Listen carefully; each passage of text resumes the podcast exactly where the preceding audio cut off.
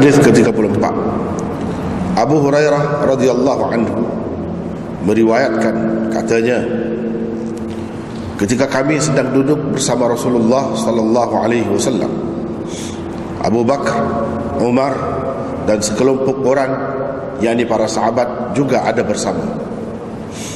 Tiba-tiba Rasulullah sallallahu alaihi wasallam bangkit dan pergi meninggalkan kami. Setelah lama, yakni agak lama, beliau tidak kembali, timbullah rasa khawatir di hati kami. Kalau-kalau beliau mendapat sesuatu musibah dalam keadaan ketiadaan kami. Kami segera bangkit untuk menyusul beliau. Aku termasuk orang yang pertama merasa khawatir-khawatir. Dan akulah orang yang mula-mula sekali keluar untuk mencari Rasulullah sallallahu alaihi wasallam. Sampai aku tiba di suatu kebun bertembok kepunyaan seorang Bani Najjar dari kalangan Ansar. Di tempat itu aku mencari pintu tetapi tidak aku temui pintunya. Tiba-tiba aku nampak parik kecil yang masuk ke dalam tembok dari telaga yang terletak di luar, yakni di luar kebun. Aku bergegas masuk ke tempat Rasulullah berada. Rasulullah sallallahu alaihi wasallam menegur. Yakni menegur aku dengan penuh keheranan kata beliau Abu Hurairah aku berkata ya wahai Rasulullah tanya beliau apa maksudmu datang kemari? Jawabku tadi engkau bersama kami lalu engkau keluar meninggalkan kami.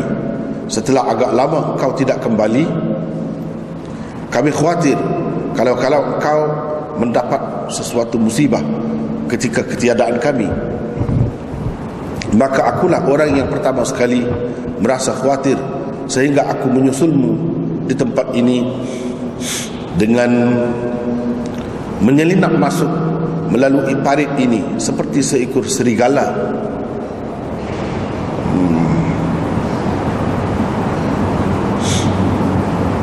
menyelinap masuk ke uh, yakni ke sesuatu tempat orang-orang lain juga ada di belakang saya maka kata Rasulullah sallallahu alaihi wasallam sambil memberikan kedua belah selipar beliau.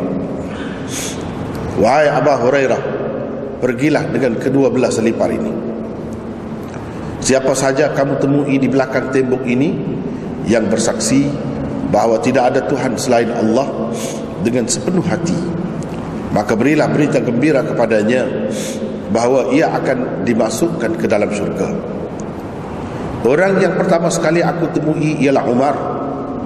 Ketika melihatku, Umar bertanya, "Selipar apa ini wahai Abu Hurairah?" Kataku, "Selipar ini adalah milik Rasulullah sallallahu alaihi wasallam. Aku sengaja diutus dengan membawanya untuk menyampaikan berita kepada siapa saja yang aku temui sedang ia meyakini dengan sepenuhnya bahawa tidak ada Tuhan selain Allah." pasti ia akan dimasukkan ke dalam syurga. Mendengar kata-kataku itu Umar segera memukul dadaku sehingga aku jatuh terduduk jatuh terduduk. Dia menyuruh aku kembali kepada Rasulullah. Ketika aku kembali kepada Rasulullah dengan menangis Umar pun menyusul di belakangku Rasulullah bertanya kepadaku mengapa kamu menangis wahai Abu Abu Hurairah? Wahai Abu Hurairah.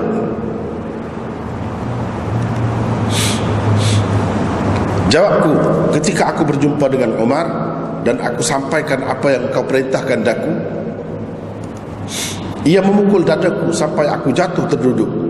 Kemudian ia menyuruhku agar kembali kepadamu Kata Rasulullah Wahai Umar Mengapa engkau lakukan begitu kepada Abu Hurairah?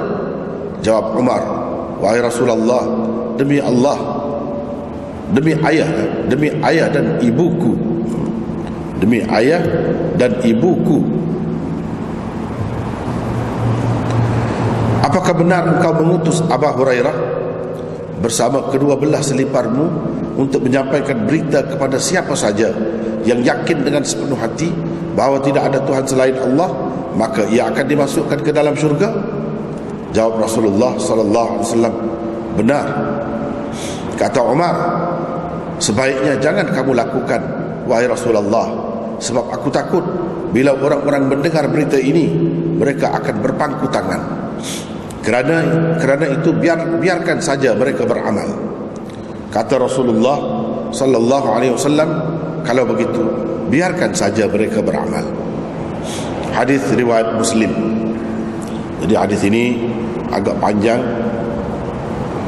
Hari ini kita akan bincang hadis ini sajalah insya-Allah. Uh, nota sampai insya-Allah boleh. Um, ambil sedap sikit tengok nota ya.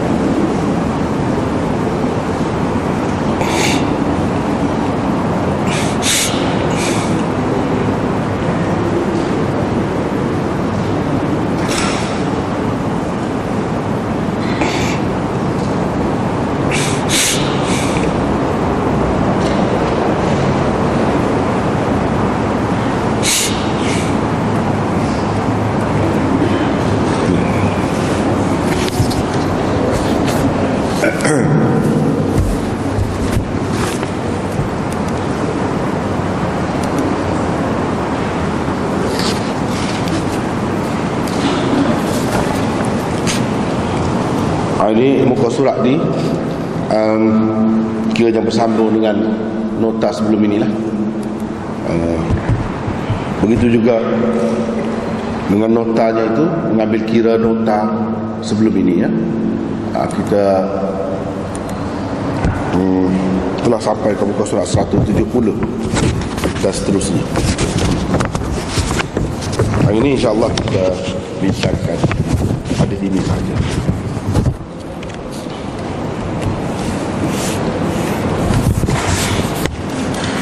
Tajuknya yang sesuai dengan hadis Abu Hurairah ini ialah berita gembira akan mendapat syurga kepada orang yang berpegang dengan akidah tauhid.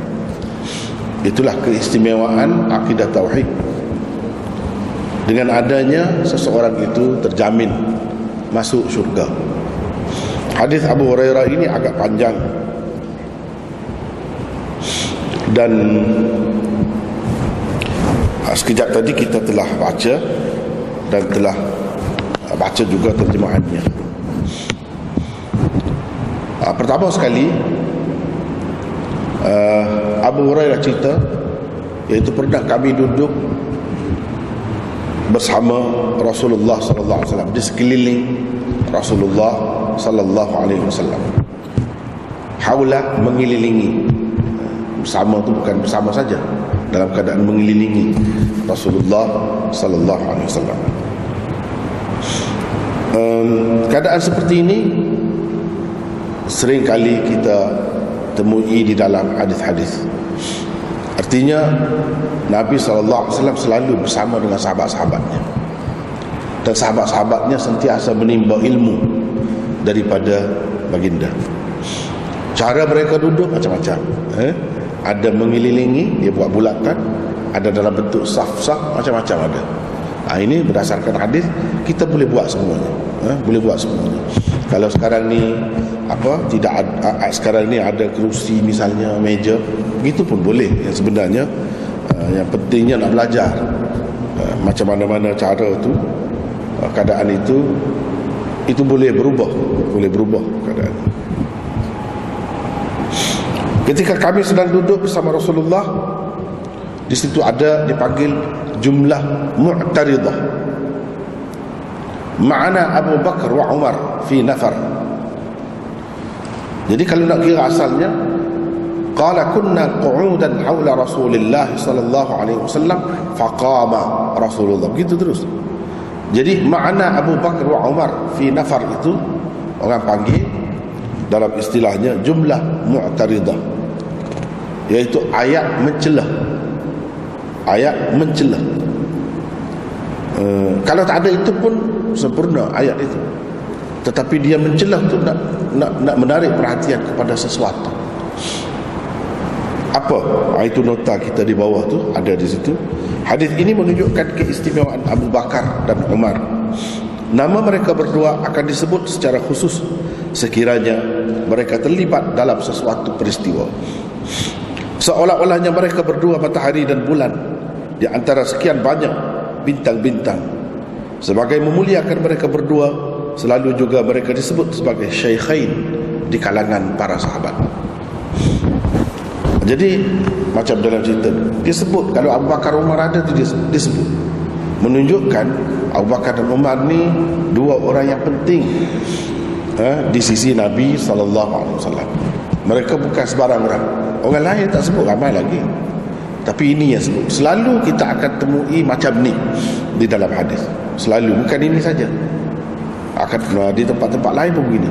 Ini menunjukkan Abu Bakar itu ada kedudukan Abu Bakar dan Umar ada kedudukan yang tersendiri eh, di sisi Nabi sallallahu alaihi wasallam. Jadi kita kena kena sedarlah di situ. Kedudukannya dulu. Nanti sebab cerita ni apalagi cerita ni akan datang ni ada kaitan dengan Umar. Hmm, ada kaitan dengan tindakan dia yang nampak macam eh, kasar begitu. Ha, jadi dia sebut secara khusus. Yang lain-lain tak sebut. Cuma bersama sekumpulan sahabat yang lain lah. Ada ramai lagi yang lain. Bukan mereka itu saja. Uh, tiba-tiba Rasulullah sallallahu alaihi wasallam bangkit dan pergi meninggalkan kami. Pergi meninggalkan kami. Di sini tidak disebut Nabi sallallahu alaihi wasallam minta izin atau bagi tahu kepada sahabat dia dia nak pergi ke mana-mana hmm. jadi elok kalau kita buat begitu pengajaran elok kalau kita buat kalau kita ramai-ramai duduk kita pun terus tinggal begitu tinggal pula lama pula tu jadi sehingga sahabat-sahabat tu pergi cari dia. Kenapa Rasulullah SAW buat begini? Tidakkah dia juga mengajar ah, kita dalam adab majlis? Kalau kita nak meninggalkan majlis minta izin dulu bagi tahu. Ha? tapi Rasulullah SAW tidak buat begini. Kenapa begitu? Jadi boleh jadilah. Maksud dia minta izin atau bagi tahu itu dalam keadaan-keadaan tertentu. Dalam keadaan-keadaan tertentu pula ada kalanya tidak sesuai diceritakan. Kenapa nak pergi? Kenapa nak pergi? Hmm, jadi pakai tinggal saja begitu lah. Tapi sahabat-sahabat dia cukup faham. Cukup faham. Hmm, cukup faham. Kerana itu mereka tidak terkilat tidak terasa hati dengan perbuatan Nabi SAW yang seperti itu. Ha, dia tak terasa hati. Ha, cumanya bila pergi itu agak lama tak balik-balik mereka bimbang lah, risau. Khawatir. Hmm, takut-takut Rasulullah dapat apa-apa malapetaka tanpa pengetahuan mereka. Apalagi di Madinah tu terdapat ramai juga orang-orang munafik. Hmm, dan Yahudi yang sentiasa mengintai perluan untuk uh, mengganggu orang-orang Islam apatah lagi Nabi sallallahu alaihi wasallam? Jadi kalau nampak Nabi seorang diri mungkin uh, mereka kira itu satu peluang yang baik uh, untuk melakukan apa-apa terhadap Rasulullah. Jadi sahabat ni bimbang. Kebimbangan yang seperti ini tidak bercanggah dengan uh, apa ni sifat tawakal berserah diri kepada Allah percaya kepada Allah. Tidak. Jangan kita ingat macam mana sahabat ni bimbang takut begini. Allah tak tak jaga ke Nabi dia? Ha, tidak. Kita kena dalam hidup ni kita diajar oleh Nabi SAW Begitulah yang sahabat faham. Kita kena ikut cara biasa Sebab musabab yang biasa. Kena duduk di situ dulu. Kemudian kalau Allah nak bagi pertolongan dia Nak bagi apa-apa itu itu hal dia. Bukan kerja kita. Ha, Bukan kita nak cari Nak dapatkan itu Tidak Kita mengikut sebab biasa Yang ni kalau sakit pergi berubah lah Hmm. Jangan kira berserah kepada Allah taala saja dengan kita mengatakan kita orang Islam, uh, kita kasih kepada Allah, takkanlah Allah akan biarkan kita. Tak boleh. Bukan begitu caranya. Hmm. Sahabat-sahabat dia merasa risau dan dia ambil tindakan. Dia pergi, dia tu Rasulullah sallallahu alaihi wasallam. Ah, begitu caranya mengikut cara biasa. Atau mungkin juga pada ketika ini belum lagi uh, ada jaminan daripada Allah. Wallahu ya'simuka minan nas. Belum lagi turun ayat itu. Mungkin juga. Sebab pernah sahabat-sahabat ni bila Nabi sallallahu alaihi wasallam berada di sesuatu tempat mereka berkawal. Mereka jaga pintu kawasan mereka jaga. Dan Rasulullah sallallahu alaihi wasallam duduk misalnya dalam satu kemah mereka jaga di sekeliling kemah begitu keadaannya uh, pernah uh, di suatu ketika uh, di zaman Rasulullah sallallahu alaihi wasallam. Tapi bila turun ayat wallahu ya'simuka minan nas, Nabi kata pergilah kamu. Tak payah dah. Kamu duduk tunggu gini jaga aku. Wallahu ya'simuka minan nas, Allah menjaga kau daripada gangguan manusia. Ini sudah ada jaminan. Bila ada jaminan tak boleh jadi pada ketika ini ni sebelum adanya jaminan itu. Boleh jadi. Atau kalau ada jaminan itu pun Walaupun Nabi SAW kata begitu Apakah sahabat langsung tak Tak hiraukan Nabi dan pada itu Tidak juga Mereka tetap Memainkan peranan untuk Mengawal dan menjaga Rasulullah sallallahu alaihi wasallam. Mereka tidak biarkan begitu. Walaupun Rasulullah sallallahu alaihi wasallam kata tak usah uh, apa ni kamu kawal aku usah boleh jadi uh, mereka fikir Rasulullah kata begitu uh, untuk merendah diri. Uh, supaya tidak dianggap seperti raja ataupun orang besar dunia yang lain. Uh, begitu cara aja Nabi tak mahu begitu. Boleh jadi. Jadi mereka terus uh, menjaga Nabi sallallahu alaihi wasallam. Hmm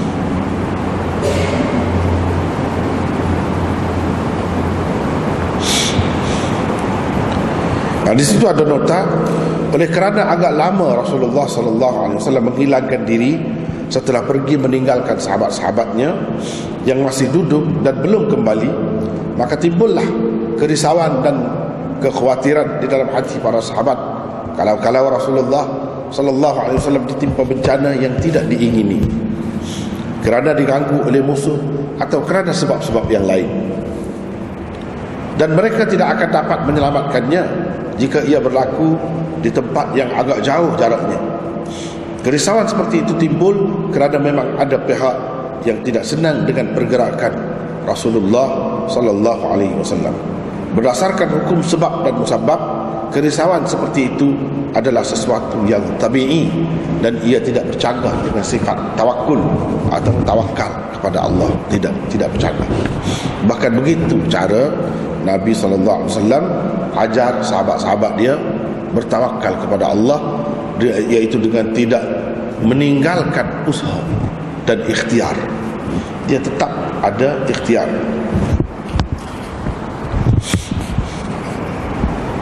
Ha, cuba tengok.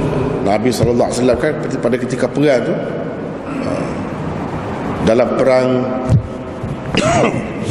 dalam perang badar misalnya. Rasulullah SAW pakai baju besi dua lapis. Dua lapis. Ha, itu dalam Bukhari dalam apa semua. Dua lapis. Padahal kita kata tidakkah dia orang berani? Dan kita tak boleh buat kesimpulan Nabi SAW takut mati. Di situ tak boleh. Begitu juga Nabi SAW tak mahu mati syahid tak boleh kita buat kesimpulan begitu bahkan dia sendiri yang mengajar mati syahid adalah mati yang paling mulia. Jadi daripada cara dia buat itu macam dia tak mahu mati syahid. Dan macam tidak yakin kepada pertolongan Allah. Begitu juga macam dia tu penakut sangat. Jadi kita tak boleh buat kesimpulan begitu. Yang sebenarnya Nabi SAW um, buat begitu untuk mengajar kita. Bahawa tawakal kepada Allah ialah dengan mencukupkan sebab. Hmm? cukupkan sebab. Itu tawakal. Seperti pada ketika yang lain uh, dia kata kepada sahabat dia ikat dulu unta kamu dan bertawakallah kamu. Ikat dulu. Lepas tu baru tawakal. Bukan tawakal dengan biar begitu saja tinggal begitu saja. Kalau rumah kunci dulu. Lepas tu baru tawakal. Itu tawakal yang betul kalau tak kunci tawakal itu tak betul. Cara Rasulullah sallallahu alaihi wasallam. Ah begitu juga di sini. Tawakal kepada Allah tapi sediakan sebab itu secukupnya. Macam kita tak mahu. Macam kita tak mahu mati seolah-olah cuba kita jaga diri kita. Tapi kalau kena juga ha, kita terima ha, macam penyakit lah. Cuba elok penyakit. Cuba jaga diri kita daripada penyakit. Itu yang dikehendaki oleh Nabi SAW jangan dendahkan diri kepada penyakit. Itu salah. Walaupun dengan kita dapat penyakit kita diampun oleh Allah SWT ada kelebihannya juga. Sakit itu. Tapi kita tak boleh cari sakit. Tak boleh cari penyakit. Ha, itu cara yang diajar oleh Rasulullah SAW kalau kena juga setelah kita jaga tu ha, barulah kita dapat pahala dan kita bersabar. Ha, gitu caranya. Sama juga nak pergi berperang. Cukup dulu senjata. Pakai baju besi dua lapis. Kenapa? Sebab musuh akan eh, musuh akan menjadikan ketua itu sebagai sasaran. Itulah yang dia tuju. Uh, di zaman dahulu perang sama sekarang pun begitu juga. Dia ada tanda kalau ketua itu dalam perang Rasulullah sallallahu alaihi pegang bendera yang paling besar. Bila begitu uh, musuh begitu juga begitu juga. Bila begitu bukan seorang dua yang akan pergi serbu dia tu. Hmm. bila bermula perang tu bukan seorang dua. Tak kira lah berapa ratus kali pun tujuh. Yang lain tu tidak penting sangat jadi dalam keadaan itu dia tu menjadi sasaran patutlah dia pakai kita kata kenapa dia tak bagi kepada sahabat yang lain tidak kerana Nabi SAW ni mengutamakan orang, orang lain dia ajarkan wa yu'thiruna ala anfusihim walau kana bihim khasasa dia ajarkan kepada kita dalam Quran pun mengutamakan orang lain walaupun kita sangat memerlukan. Di sini kenapa Nabi tak utamakan sahabat lain? Sebab sahabat lain dia bukan ketua. Kena faham kedudukan dalam hidup ni kena faham. Jangan kita kira oh dia tidak ada tawakal, dia penakut, dia begitu gini. Jangan begitu. Kita kena tengok peranan masing-masing tu. Sebab ketua kalau mati ketua ni eh, kata Sayyidina Ali Contoh bandingan dia buat untuk Sayyidina Umar seperti pemegang kuat tasbih. Ha, yang ujung dia pegang. Kalau sudah putus itu semua bertabur, teraburan. Ha, itu itu kedudukan seorang pemimpin. Dengan sebab ada dia tu, ha, jadi terjalin, tidak bertaburan, ha, tersusun dengan baik. Kalau itu sudah ter, tercabut, terbuka, habis berselera. Ha, jadi musuh sebab yang lain itu tidak menjadi sasaran sangat. Selain daripada itu mereka orang biasa. Bukan ketua. Dengan kalahnya dia, jatuhnya dia, tumbangnya dia tidak tumbang lagi. Tentera secara keseluruhannya tidak boleh diistiharkan kalah lagi. Tapi kalau ketua itu bendera dia itu jatuh, sebab itu bendera itu penting sangat. Dijulan sedapat mungkin macam mana-mana pun jangan bagi jatuh. Kalau seorang jatuh, yang lain akan sambut dia pegang kenapa?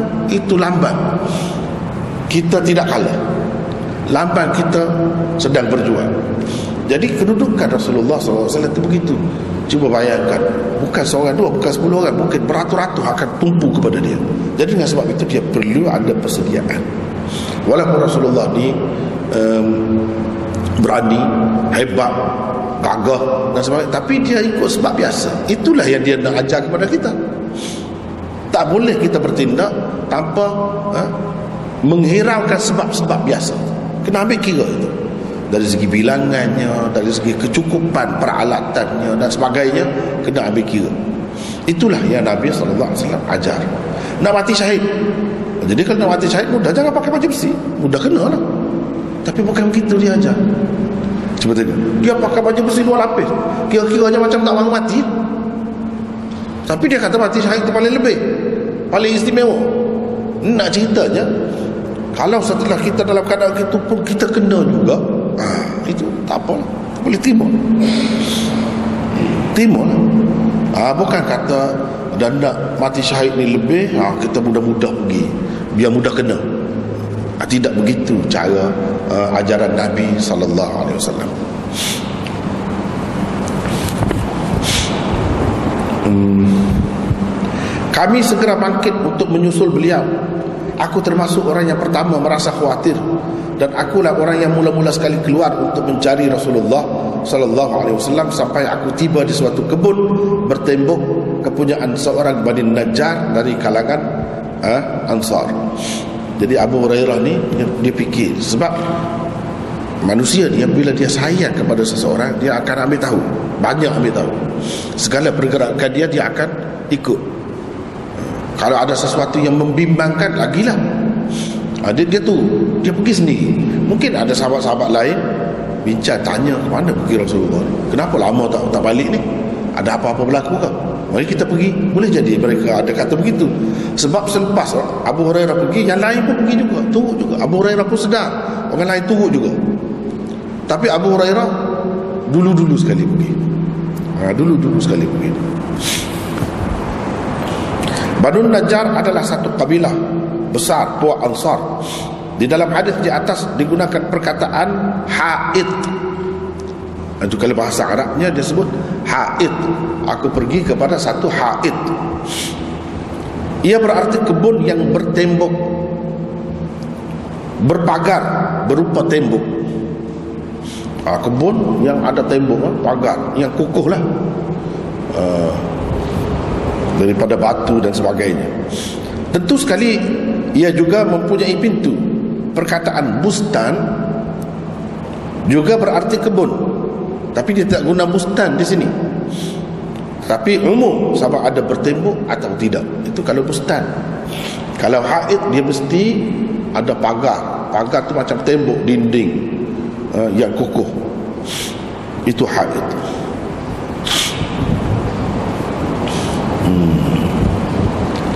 Di tempat itu aku mencari pintu. Tetapi tidak aku temui pintunya. Jadi dia cari pintu.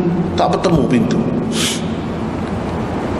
Kenapa tak bertemu? Kita kata Ya Rasulullah masuk ikut mana? Dan mestilah pagar macam mana pun Tembok pun dia mesti ada pintu. Takkanlah tuan dia pun tak boleh masuk. Eh? Mesti ada. Cuma pintu tu ada kalanya tak jelas. Kalau kita sekarang ni lagilah canggih kan. Kita tak tahu mana dinding mana pintu Eh? Orang-orang yang tahu saja dia tahu di mana pintu sebenar. Ha, lagi canggih. Boleh jadi pada masa itu pun dengan adanya uh, apa ni pokok-pokok yang menjalar uh, yang ada di tembok itu jadi nampak macam sama saja boleh jadi begitu. Abu Hurairah tak nampak. Sesetengah pihak mengemukakan soalan di sini. Kalau kebun itu tiada pintu, bagaimana pula Rasulullah sallallahu alaihi wasallam masuk ke dalamnya? Dua jawapan telah diberikan oleh para ulama. Pintunya ada.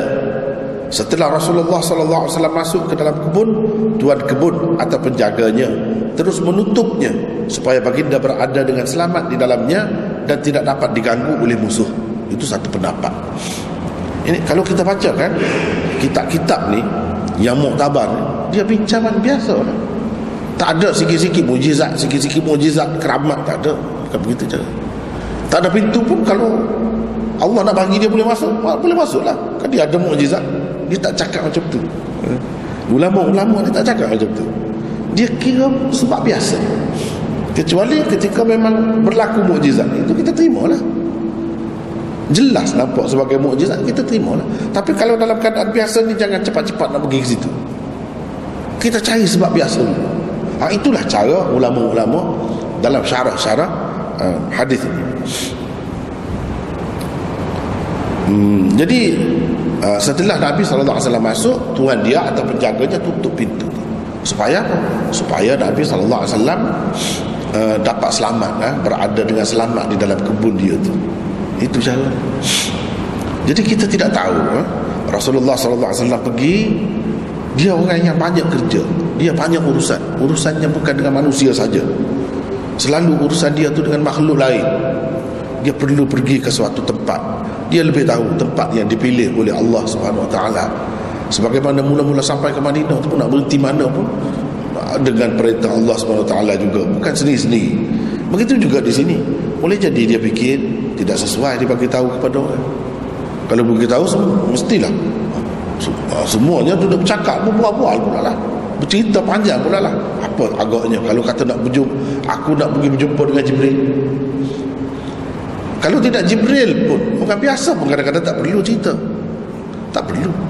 Dia ada kerja besar ada sesuatu yang tak perlu diceritakan kepada umum. Kalau diceritakan boleh jadi mengganggu pula perjalanan eh, majlis itu. Boleh jadi jadi kita kena faham orang-orang yang besar orang-orang yang banyak kerja ni dia kemungkinan sekali ada benda-benda macam itu jadi kalau dia tak bagi tahu itu ada hikmahnya. Bukan saja-saja kerana sombong kerana tidak nak bagi tahu. Sedangkan dia ajar kepada orang lain kita yang biasa ni nak jaga hati bagilah tahu kepada orang yang dalam majlis kita tu. Ha, kita minta izin sekejap ada kerja misalnya. Ha, itu lain. Kita orang biasa. Tapi kalau dia kalau kita tidak orang biasa kita orang biasa ni pun kalau kita tahu dia ada kerja banyak. Banyak perkara yang tak boleh cerita. Terutamanya ketua negara.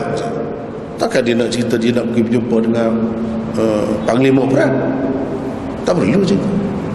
Dia nak pergi jumpa dengan ketua bahagian ni bahagian ni tak perlu. Jadi kalau cerita nak pergi ya, dia banyak, banyak soal jawab pula tanya. Yang sebenarnya begitu terus dia banyak boleh boleh jadi nak jumpa dengan ketua polis ke uh, ketua tentera ke uh, nak jumpa dengan itu benda rahsia. Uh, nak berjumpa dengan apa ni pengintip dia. Siapa pengintip dia tidak diketahui. Di situ dia sudah berjanji. Tak perlu dibagi tahu. Uh, benda-benda macam ni boleh jadi berlaku. Itu sebab Nabi SAW tidak bagi tahu. Hmm.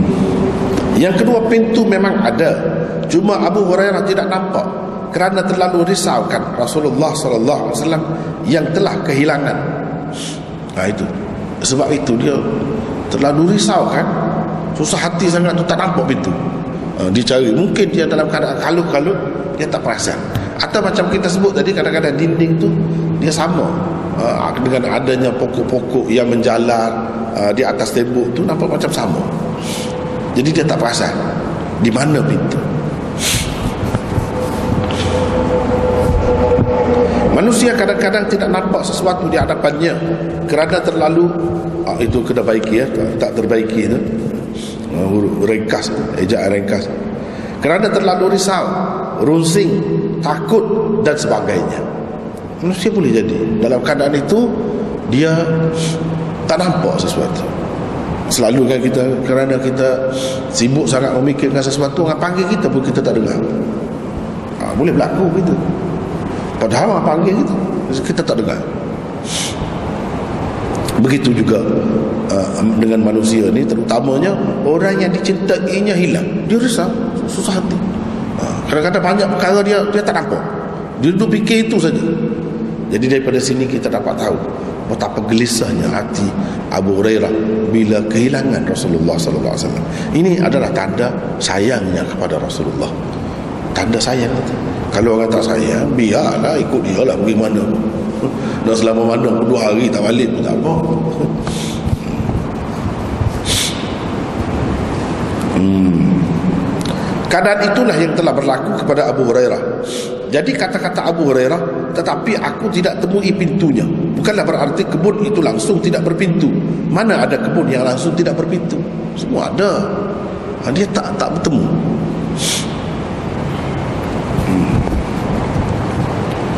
Tiba-tiba aku nampak parit kecil yang masuk ke dalam tembok dari telaga yang terletak di luar di luar kebun. Min bi'rin kharijatin. Min bi'rin kharijatin. Ah, itu terjemahannya. Tetapi ada beberapa versi yang lain. Min bi'ri kharijata. Min bi'rin kharijihi ada dua lagi. Seperti yang saya buat di bawah tu cuba tengok. Nota 245 dari telaga yang terletak di luar kebun. Jadi dia cari-cari tak nampak pintu. Cuma dia nampak ada satu lubang parit kecil. Parit itu uh, airnya mengalir dari satu telaga. Telaga tu terletak di luar kebun. Dia nampak masuk ke dalam ha, dia nampak masuk ke dalam kebun itu. Itu saja yang dia nampak dari telaga yang terletak di luar kebun adalah terjemahan kepada rangkai kata min bi'rin kharijatin. Perkataan kharijatin dibaca dengan kasrah berbaris dua. Yang bertanwin munawwan ia di i'rab i'rab sebagai sifat bagi perkataan bi'rin yang tersebut sebelumnya. Ha, ini kalau yang belajar bahasa Arab dia fahamlah. Ha, sebut ini jadi sifat kepada bi'rin yang tersebut sebelumnya. Bi'rin itu dikira mu'annas.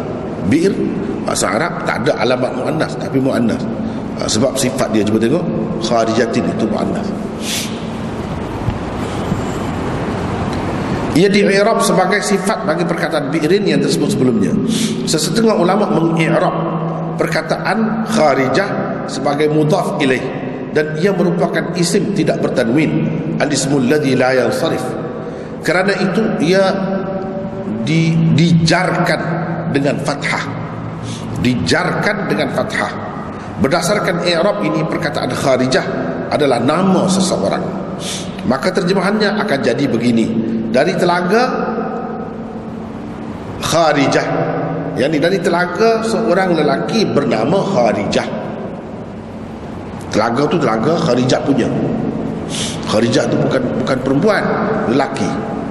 Uh, walaupun ada tak berbuta di akhir dia tu uh, macam Talha macam Muawiyah macam lain-lain kan ada tak berbuta juga tapi untuk lelaki uh, untuk lelaki.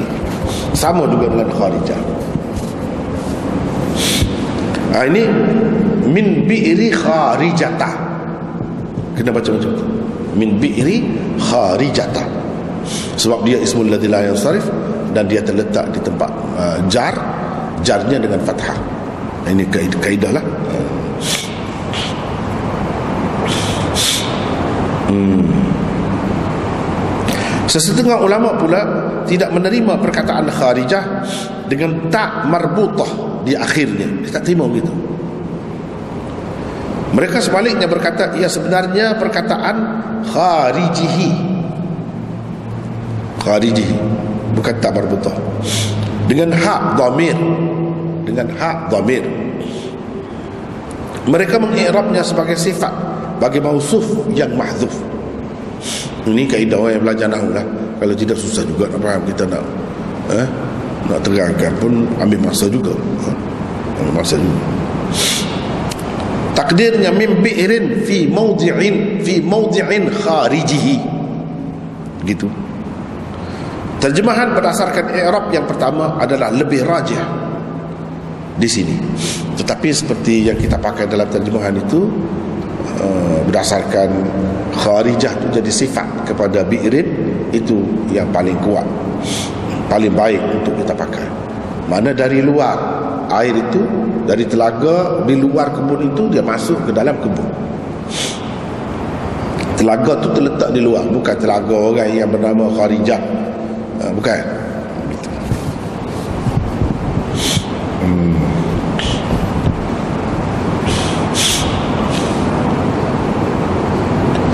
aku bergegas masuk ke tempat Rasulullah berada. Jadi bila dia nampak lubang itu tak ada jalan lain dia masuk ikut tu dia masuk ikut lubang tu. Ah, dengan gali sikit-sikit parit tu uh, tanah dia dia menyelinap masuk ke dalam kebun itu melalui lubang atau parit air yang kecil. Hmm. uh, di situ ada nota lagi kerisauan Abu Hurairah terhadap baginda sallallahu alaihi wasallam telah membawanya ke satu kebun bertembok kepunyaan Bani Najjar. Abu Hurairah tidak bertemu pintunya. Beliau hanya nampak sebatang parit yang berpunca dari telaga di luar kebun mengalir masuk melalui satu lubang kecil pada dinding tersebut atau tembok tersebut. Kecurigaan dan kerisauan telah mendorongnya menyelinap masuk melalui lubang parit itu. Nah, jadi dia masuk ikut itulah. Satu persoalan timbul di sini. Bagaimana Abu Hurairah mengetahui Rasulullah ada di dalam kebun itu. Sehingga beliau dengan bersusah payah telah menyelinap masuk ke dalamnya melalui satu lubang air yang kecil. Ah, macam mana dia tahu? Dia sungguh-sungguh sangat itu. Kemudian di situ ini bukan kebun dia. Kebun orang. Nanti kalau silap-silap orang orang ingatkan dia pencuri pula. Ha, mungkin dia kena belasah ke ha, atau kena tangkap ke mungkin dan dia nak masuk tu dengan keizinan tuan dia ke? Kan tak boleh masuk ke tempat yang tertutup kecuali dengan izin tuan dia. Macam mana Abu Hurairah? Uh, telah bertindak begini. Zahirnya nampak bercanggah dengan ajaran agama. Ada dua jawapan yang telah uh, diberikan oleh um, ulama. Satu beliau menganggap saja sebenarnya Rasulullah sallallahu alaihi wasallam ada di dalam kebun itu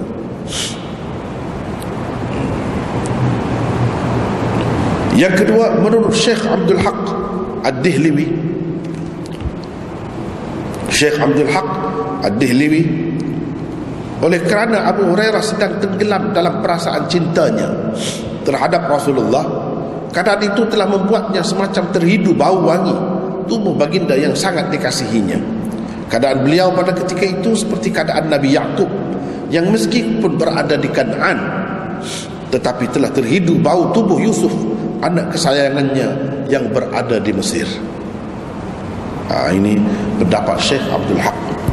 Syekh Abdul Haq ni seorang alim besar, alim hadis di zamannya. Dia ni sebelum Syah Waliullah lagi. Ha, ini seorang tokoh yang terlibat dengan semua keluarganya dalam penyebaran hadis di India. Zaman zaman Moghul, kerajaan Mongol, Moghul kerajaan Islam Mogul di India ha, masa itu sebelum lagi Syah Waliullah Syah Waliullah pun 200 tahun lebih lah. ini kira-kira dalam 300 tahun yang lampau. Cerita ni. Ha, dia ni pengarang dan dia ada buat syarah miskat juga. Dua syarah miskat yang dia buat. Satunya dalam bahasa Arab namanya Lama'atut Tanqih. Syarah miskat Al-Masabih. Itu dalam bahasa Arab. Yang kedua dalam bahasa Farsi namanya Asyiatul Lama'at itu dalam bahasa Parsi. Sebab pada masa itu di India memang pakai bahasa Farsi itu sebagai bahasa rasminya bahasa Urdu belum lagi uh, meluas pada masa itu uh, dia ni tulis. Dan anak dia hebat juga alim besar juga. Anak dia telah mensyarah Bukhari dalam bahasa Farsi. Anak dia namanya Nurul Haq.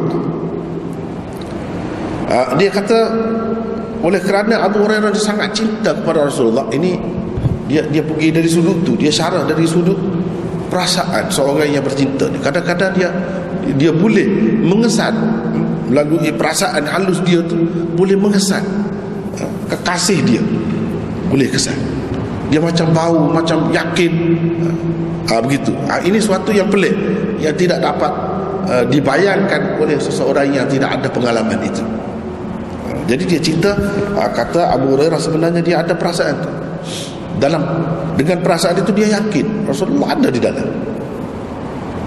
Seolah-olahnya ada angin yang meniupkan bau wangi tubuh Rasulullah itu kepadanya.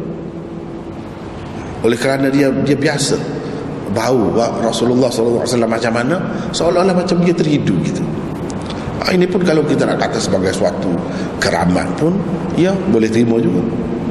Atau begitulah um, hasilnya apabila seseorang itu terlalu cinta kepada seseorang dia boleh merasai eh? dia boleh menjangkau kadang-kadang apa yang tidak terjangkau oleh orang lain. Soal dia dia masuk tanpa minta izin itu nanti akan ada kita buat dalam kesimpulan Ah, dalam kesimpulan.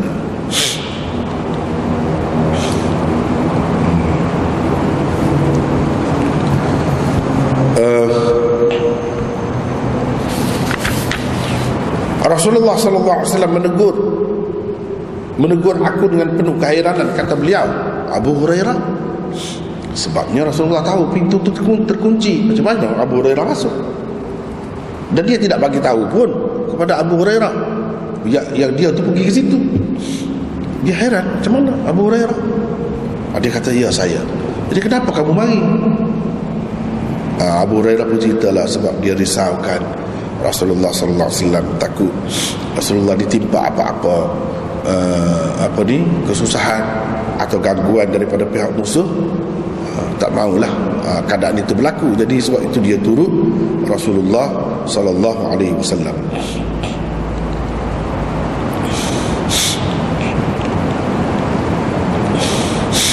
dan dia kata orang-orang lain juga ada di belakang saya. Dia dia tahu orang lain pun tunggu juga. Dia kata ni bukan saya saja orang lain pun datang juga mari. Nak nak pastikan Rasulullah di mana? Rasulullah dalam keadaan selamat. Itu tujuannya. Jadi Rasulullah pun tak marahlah kepada dia. Uh, sebab maksud dia baik. Maksud dia baik. Walaupun Rasulullah tak suruh dia begitu. Uh, jadi sini kita nampak sahabat-sahabat ni begitu ambil berat tentang Nabi sallallahu alaihi wasallam. Sebab itulah kalau kita perhatikan um, sahabat-sahabat ni dia terpilih. Kenapa? Dia berbeza daripada Bani Israel. Kenapa Allah taala uh, apa ni hilangkan kekuasaan atau kepimpinan Bani Israel tidak lagi diberikan kenabian kepada keturunan Bani Israel jawabnya kerana mereka sudah ketara sekali semakin lama semakin lama ketara sekali mereka tidak mempunyai kelayakan untuk menjaga seorang nabi. Bahkan nabi-nabi mereka ada yang dibunuh ada yang dipitnah hmm, ada yang mereka tuduh macam-macam dengan perbuatan yang tak sesuai padahal nabi daripada bangsa mereka mereka tu kuat sangat semangat kebangsaannya. Tetapi semangat itu tidak menghalang mereka daripada menuduh dan memfitnah nabi-nabi. Hmm. Dalam Quran kan ada sebut fa fariqan kadzabtum wa fariqan taqtulun. Sebahagiannya kamu dustakan dan sebahagian nabi yang lain itu kamu bunuh. Itulah perbuatan orang-orang Yahudi terhadap nabi mereka. Cuba kita tengok. Banyaklah kalau kita tengok zaman Nabi Musa misalnya. Pelik-pelik ha, padahal dia tu sudah diselamatkan oleh Nabi Musa. Bila sampai ke seberang sana tak lama dia minta sesuatu untuk disembah. Berhala pula. Ada kepatut macam tu. Sedangkan Nabi Musa ajar ajaran Tauhid. Tengok mudah dia nak nak, nak bertukar itu. Dan sangat terpengaruh dengan kebendaan.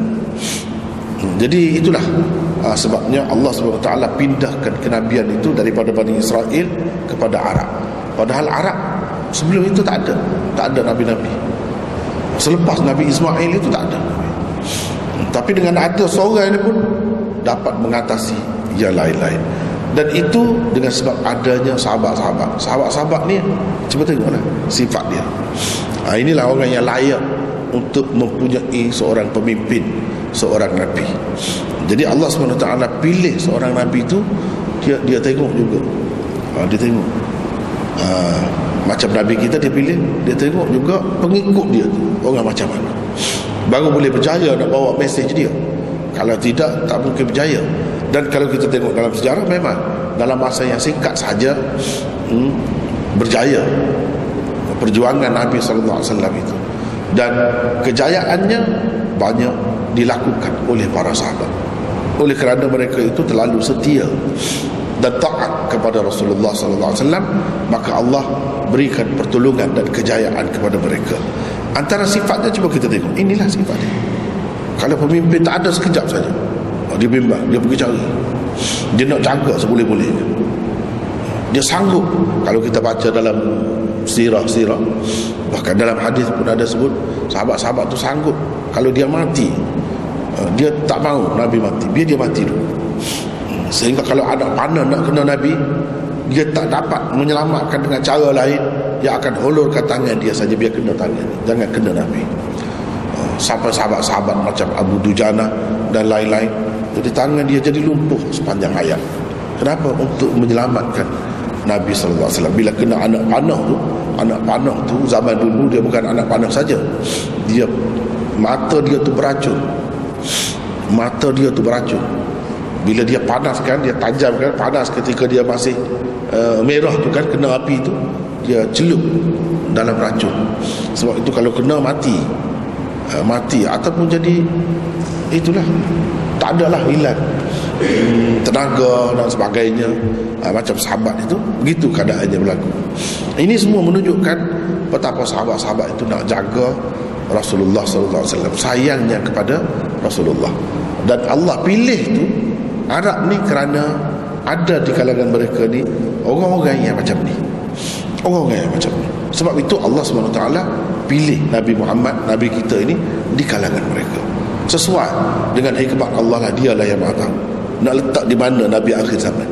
Walaupun teruk di sekelilingnya tu ada yang musuh-musuh ketatnya tapi di samping itu ada juga eh, bakat-bakat yang cukup istimewa yang cukup layak untuk membela seorang Nabi. Ha, itu penting kita perhatikan di sebalik uh, sejarah sahabat-sahabat ini sikap sahabat-sahabat ini. Hmm. mereka uh, orang-orang lain juga ada di belakang saya. Maka kata Rasulullah sambil memberikan kedua belah selipar beliau wahai Abu Hurairah pergilah dengan kedua belah selipar ini. Nabi pun bagi selipar. Dua belah selipar dia bagi, bawa pergi. Bukan bawa pergi saja selipar tu.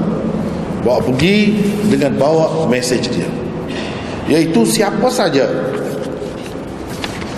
kamu temui di belakang tembok ini yang bersaksi bahawa tidak ada Tuhan selain Allah dengan sepenuh hati maka berilah berita gembira kepadanya bahawa ia akan dimasukkan ke dalam syurga? Dia akan dimasukkan eh, ke dalam syurga atau dia akan mendapat syurga itu yang Nabi suruhnya. Kamu bawa dia siapa saja yang kamu bertemu yang kamu kira berimannya percayanya kepada Allah itu dengan sepenuh hati bahawa tidak ada Tuhan selain Allah bagi berita gembira kepada dia. Dia adalah ahli syurga dia akan mendapat syurga ha, jadi itu bawa selipar itu bukan bawa saja. Bawa dengan ada maksud itu. Jadi di sini kenapa Nabi SAW itu bagi selipar? Yang sibuk-sibuk selipar sekarang ni sampai ke aku pergi apa? Ada selipar tu dah? Ha, agaknya benda-benda ni lah. Benda-benda ni lah. Yang yang apa ni menjadi puncanya. Sumber inspirasi. Kita kata sumber inspirasinya boleh jadi begitu. Tapi kita kena faham banyak perkara banyak perkara lagi bukan semata-mata selipar itu saja. Banyak perkara yang lain.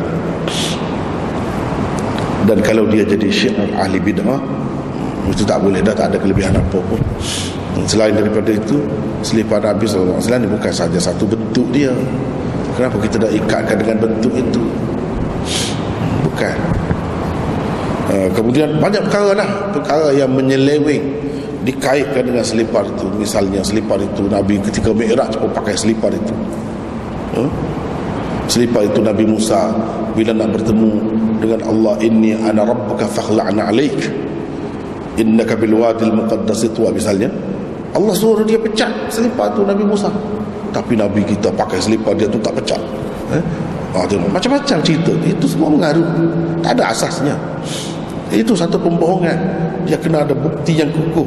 Nak kata Nabi SAW Mi'raj uh, bertemu dengan Allah dan sebagainya dengan pakai selipar tu. Dan dia tak pecah selipar tu beginilah bentuknya. Eh, ini mengaruh. Tak ada asas. Tak ada asas. Sebab itu kita tak boleh terima. Jadi melampau pula kadang-kadang. Ha, sebab itulah benda-benda yang pernah dilakukan oleh Nabi-Nabi ni kadang-kadang dia jadi melarak sebab itu perlu dikawal.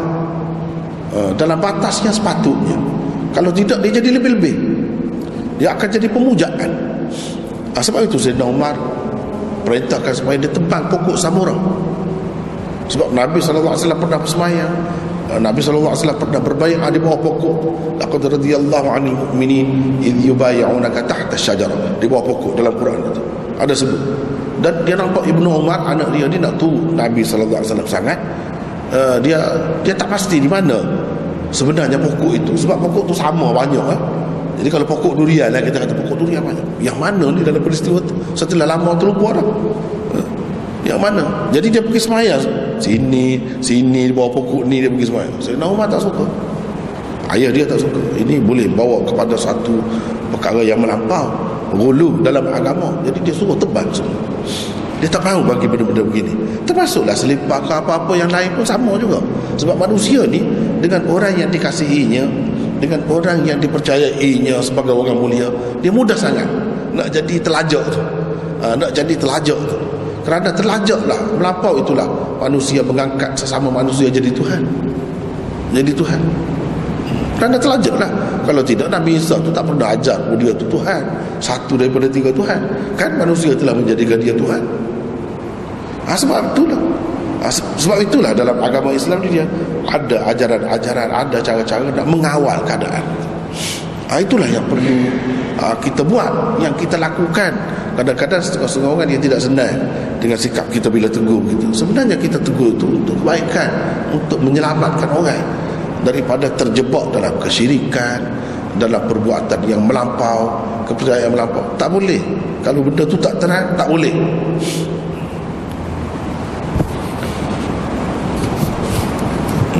ha, itu itu persoalannya. Satu soalan timbul di sini kenapa Rasulullah sallallahu alaihi wasallam memberi seliparnya kepada Abu Hurairah dan menyuruh beliau membawanya keluar dari kebun? Beberapa jawapan telah diberikan. Antara lainnya ialah satu sebagai tanda Abu Hurairah telah menemui baginda sallallahu alaihi wasallam. Dengan itu hilanglah kerisauan para sahabat yang turut mencari Rasulullah seperti Abu Hurairah jadi tujuannya nak meyakinkan sahabat di luar jangan risaulah. Ini ni aku dah bertemu dengan Rasulullah. Ini tandanya. Ha, itu satu maksud dia. Boleh jadi begitu. Yang kedua untuk meyakinkan orang-orang yang ditemui dan diberikan berita gembira akan mendapat syurga. Bahawa berita gembira yang disampaikan itu benar-benar datangnya dari Rasulullah sallallahu alaihi wasallam.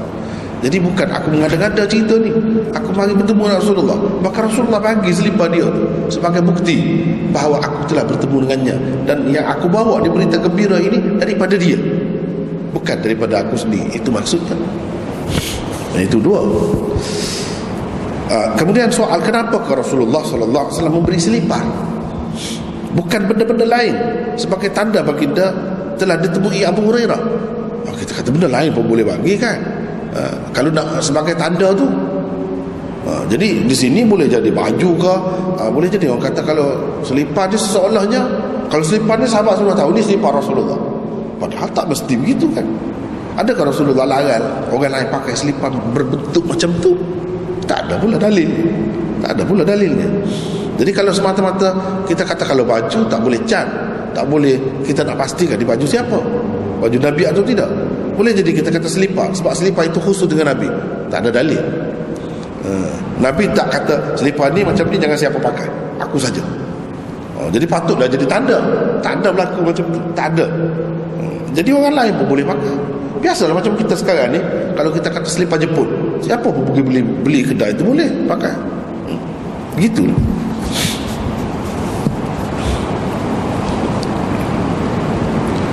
satu mungkin selain selipar tidak ada benda lain pada Rasulullah yang sesuai diberikan kepada Abu Hurairah.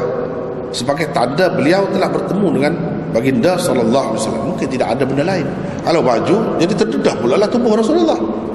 Tak sesuai nak bagi baju. Nak bagi kain lagi tak sesuai. Hmm? kalau kita kata sudah duduk dalam kebun itu mungkin dia duduk di atas katil ke atau sesuatu sofa ke suatu tempat yang dia tak kisah kalau dia tak pakai selipar. Ha? misalnya kita kata duduk atas sofa. Ha, dia sudah pecat selipar dia tanggalkan selipar dia. Jadi dia boleh bagilah senang bagi selipar. Tapi kalau bagi baju eh, itu tak kena tu. Sama juga kalau bagi serban misalnya. Serban Nabi ni khusus ke? Dia saja dia pakai macam tu. Tak ada khusus. Jadi yang senangnya bagi selipar uh, bagi selipar hmm. uh, kemudian yang kedua selipar dan kaki mengisyaratkan kepada menurut jejak langkah seseorang uh, dengan memberikan selipar itu Nabi SAW seolah-olahnya menyuruh Abu Hurairah dan orang-orang lain yang ditemui Abu Hurairah supaya menurut jejak langkah baginda.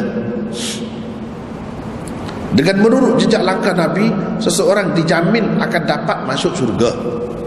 Jadi kan dia bawa mesej Nabi kata sesiapa yang percaya kepada Allah, tak ada Tuhan lain selain daripada Allah, berilah berita gembira akan dapat surga. nak dapat syurga ni macam mana? Ya betul itu tu. Tapi kena ikut jejak langkah Nabi wasallam. Itu sebab dia bagi dia bagi selipar. Selipar itu satu lambang kepada jejak langkah jadi kalau nak masuk syurga ikut jejak langkah Nabi sallallahu alaihi wasallam.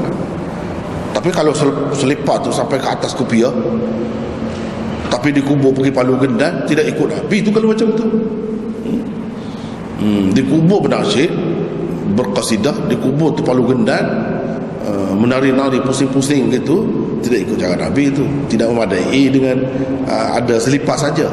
Uh, ini lambang saja lambang tu kalau menepati ya kalau tidak menepati kita ada ukuran. Uh, ada ukuran ada cara menilai yang banyak lagi. Bukan itu saja. Uh, dengan ada itu segala-galanya uh, selesai. Uh, tidak. Tengoklah tengok. Betul-betul ke ni ikut Nabi wasallam? Ha, jadi dalam budaya Arabnya uh, selipar kaki itu lambang kepada jejak langkah uh, ataupun ikutan. Jadi Nabi SAW nak nak suruh ikut dia lah. Yang dia kata jamin syurga tadi kan ikut dia lah. Ikut dia. Bila ikut dia akan ada lah tu semua tu. Akan ada tauhid, akan ada risalah, percaya kepada nabi-nabi dan sebagainya akan ada semua. Kalau tidak ikut dia Tauhid itu pun tak ada Orang sebelum itu Orang Kristian Berapa ramai Tauhid tak ada ha, Kerana ikut dia lah. Sebab itu penting Ikut dia tu Ikut betul-betul. Jangan ikut zahir saja. Ikut sepenuhnya Seperti yang dia kehendaki. Gitu caranya.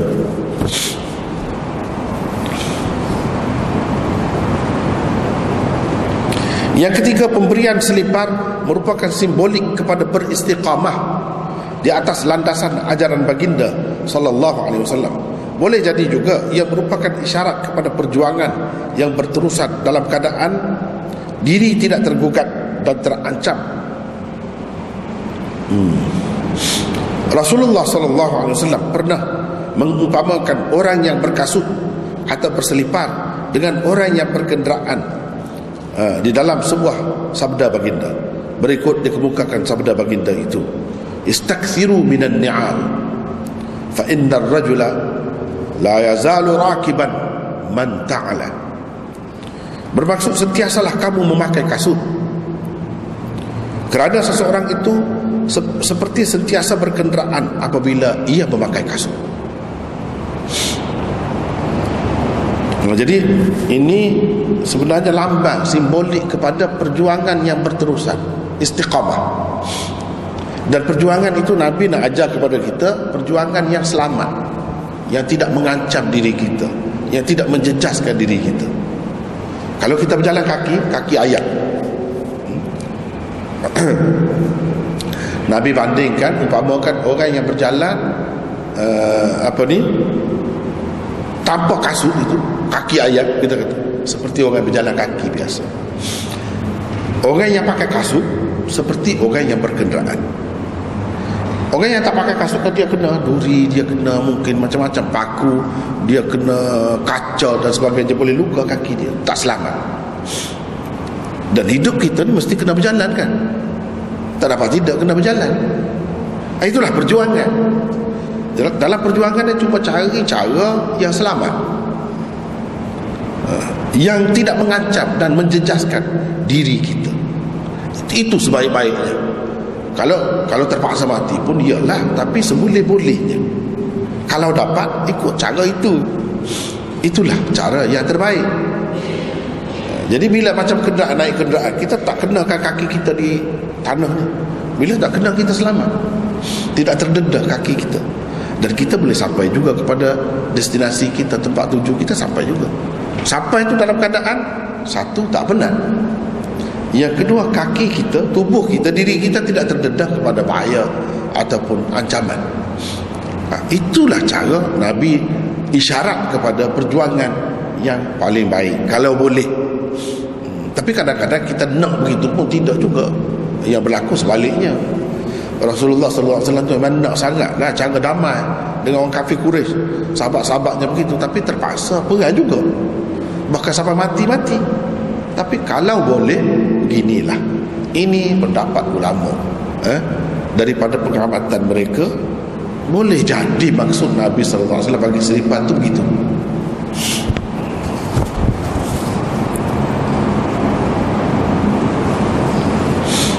menurut Mullah Aliul Qari Mullah Aliul Qari ini pun pensyarah kitab Mishkat juga nama kitabnya Mirqat Mirqat itu syarah Mishkat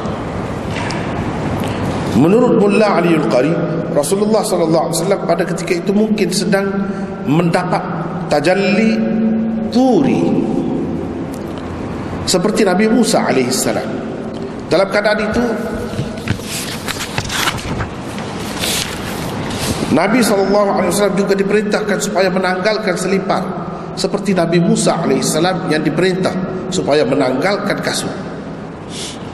Firman Allah kepada Nabi Musa alaihi salam, inni ana rabbuka fakhla'na 'alaik innaka bil wadil muqaddas tuwa sesungguhnya aku Tuhanmu maka bukalah kasutmu kerana kau sekarang berada di wadi tua yang suci. Uh, itu kata mullah aliyul qadir ini tajalli tajalli turi kan? Nabi Musa tu dapat wahyu dapat law law. Pengajaran di bukit tur sina. Eh wa tin wa zaitun wa tur sinin tur sinin tur sina tur. Ah. mana pada masa tu Nabi Musa Nabi Musa alaihissalam bila dia dapat tu dapat suatu yang orang kata pencerahan lah dalam kehidupan dapat bimbingan yang sangat bermakna dalam kehidupannya. Dalam perjuangan hidupnya. Dia ada tajalli. Dia begini tajalli tajalli ni bukan apa eh? ada ada pula satu ajaran tajalli pula itu lain cerita je kan eh? um, tajalli ni Allah taala nyatakan satu-satu sifat dia. Pada sesuatu atau pada seseorang. Sehingga melimpah ruah lah. Ketara sangatlah nyata sangatlah eh? kesan sifat Allah itu pada sesuatu atau pada seseorang ini istilah sufi. Ini istilah sufi. Mulla Aliul Qari dia orang sufi. Jadi dia bercakap banyak cara sufi. Hmm. Jadi tajalli turi. Tajalli yang diperolehi Nabi Musa ketika berada di Tur Sina. Ketika itu kan Allah SWT dalam firman itu dia, dia suruh Musa ini tanggalkan kasutnya. Jadi kebetulan Nabi SAW pada ketika itu mendapat tajalli itu juga. Macam saya sebut tadi Tajalli ni Allah tajallikan sifat Razak dia pada seseorang. Sifat eh, Karim dia Murah dia pada seseorang. Sifat Berani dia Kuat dia pada seseorang. Bila dia tajallikan itu jadi kuat Bila dia tajallikan sifat Bagi rezeki jadi banyak rezeki Kaya lah dia. Bila dia tajallikan tajalli ilmu dia jadi luaslah pengetahuan seseorang itu. Itu kesan tajalli kalau Allah SWT bagi kekuatan dia jadi kuatlah. Jadi beranilah seseorang tak takut apa pun ah, itu tajalli secara umumnya orang-orang tasawuf dia sebut secara umumnya dua saja tajalli eh, tajalli ni secara kasar boleh dibagi kepada dua saja. Satu tajalli jalal satu lagi tajalli jamal. Tajalli jalan menunjukkan kehebatan kehebatan dalam bentuk hebat. Allah tu. Ha, jadi macam Allah tajallikan kehebatannya kepada bukit. Bila Nabi Musa minta nak tengok Tuhan. Falamma tajalla. Ha, tajalla tu tajalli lah. Falamma tajalla rabbuhu lil jabal. Ja'alahu dakka wa kharra Musa sa'qa. Bila Allah tajallikan kehebatannya kepada bukit yang dia nyatakan sifat aibat dia tu pada bukit bila Musa tengok pecah bukit dan dia tidak mampu. Sebab kita di manusia ni lemah. Nabi Musa tu kuat tu pun jatuh pingsan kalau kita mati mati terus. Ha, itu kalau Allah tunjukkan kebesarannya kehebatannya. Satu lagi tajalli jamal Tajalli Jamal yang Tuhan tunjukkan kecantikan dia, keindahan dia. Dalam bentuk yang indah lah. Dalam bentuk yang menarik, yang lembut, yang kapur ha, macam itulah. Ha, itu uh, Tajalli Jamal namanya. Jadi Tajalli Turi ini mengendaki suatu keadaan iaitu tidak sesuai. Dia pakai selipar dan pakai kasut. Maka Nabi Musa tanggalkan kasut dia. Begitu juga Nabi pada ketika ni dia dapat dia dapat itu. Tajalli itu jadi dia pun kena seperti Nabi Musa jugalah. Dalam keadaan tanggalkan selipar dia. Jadi bila ditanggalkan itu uh, ketika itulah dia bagi kepada uh, apa ni Abu Hurairahnya sesuatu yang seseorang nak dapat itu dia tidak semesti mengambil masa dua jam misalnya. Eh, dua jam. Dalam masa seminit pun boleh dapat. Dan Allah SWT boleh panjangkan yang seminit tu jadi setahun boleh. Eh, pengalaman yang dirasai dalam masa seminit itu sebenarnya setahun seperti mana orang yang berada dalam sakaratul maut. Sekejap ya kita nampak tapi kesakitan dia tu mungkin setahun. Pendek dalam masa yang pendek. Atau nikmat dia tu pun begitu juga. Walaupun nampak pendek. Kita tak dapat nak menjangkaunya itu. Ha, benda-benda macam itu tak dapat menjangkau. Cuma ha, buat andaian-andaian. Kira-kira begitu saja. Ha, telahan-telahan saja. Ha, jadi begitulah juga macam ni dalam masa yang sekejap saja. Tapi Nabi sudah dapat itu semua pada ketika itu. Dan kerana itulah dia boleh bagi ha, dia boleh bagi suatu berita gembira yang sangat besar sangat istimewa. Siapa saja kamu kamu temui kalau kamu keluar daripada kebun ini yang dia tu yakin dengan sepenuh hati dia bahawa tiada Tuhan melainkan Allah dia akan dapat syurga. Itu berita gembiranya. Ya, semasa Nabi SAW mendapat tajalli turi saat ni yang dikatakan Mullah Ali Bukhari itu itu yang dia dapat bukan sentiasa dia kata begini. Ada ketika-ketika saja ada ketika-ketika. Yang dia dapat yang ni ketika dia berada dalam kebun itu pada ketika itu dia tanggalkan seliparnya dan diberikan kepada Abu Hurairah. Itu dari segi kaitan selipar itu dengan mesej yang Rasulullah hantarkan kepada orang ramai melalui Abu Hurairah dengan bawa selipar dia itu dia ada kaitan itu ah, sangat halus eh? sangat halus cara uh, penelitian dia tu sangat halus hmm.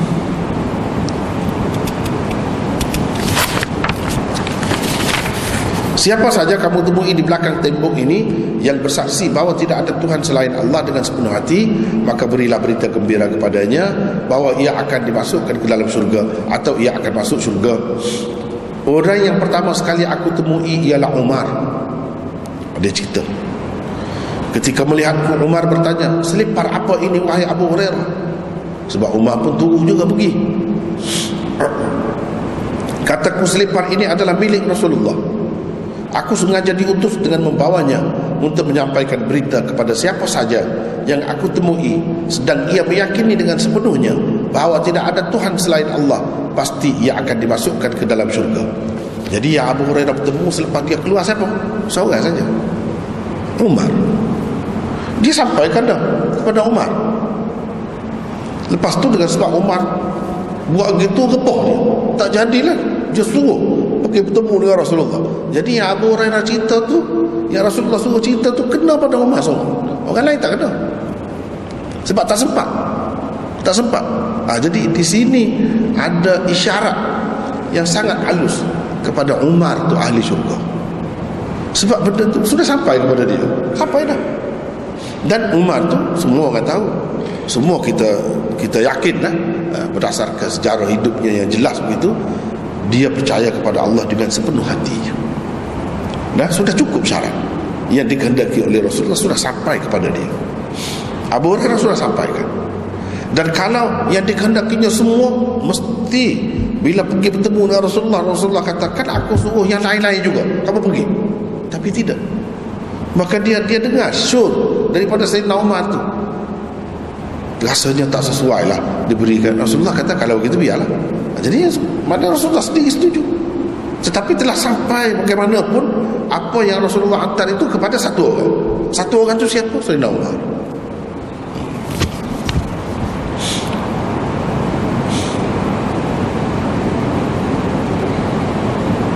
hmm, jadi bila kena begitu ini peristiwa yang zahir zahirnya Abu Hurairah sendirilah sebab dia bawa mesej Rasulullah Tiba-tiba dihalau oleh Umar pula suruh pergi masuk ke dalam kebun bersama dengan dia. Jadi dia sedih menangis.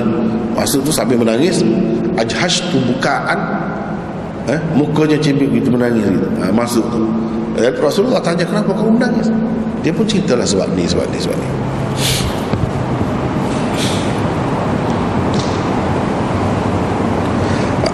apa ni kalau perbuatan Umar itu salah mesti Rasulullah marah dengan dia. Eh, tak ada. Dia tak ada marah. Seolah-olah dia sudah tahu dah kali ini mesej dia ni yang dikenakinya Umar sebelum ni saya sudah sebut dah. Kadang-kadang Rasulullah ni pelik. Dia ada dah yang dia tahu daripada Allah Subhanahu taala. Orang lain tak tahu. Misalnya di satu tempat yang lain eh, Nabi wasallam duduk dekat satu telaga. Eh, Abu Musa al-Ash'ari mengambil tanggungjawab untuk menjaga Nabi di muka pintu kalau ada sesiapa nak masuk uh, dia akan tanya dulu.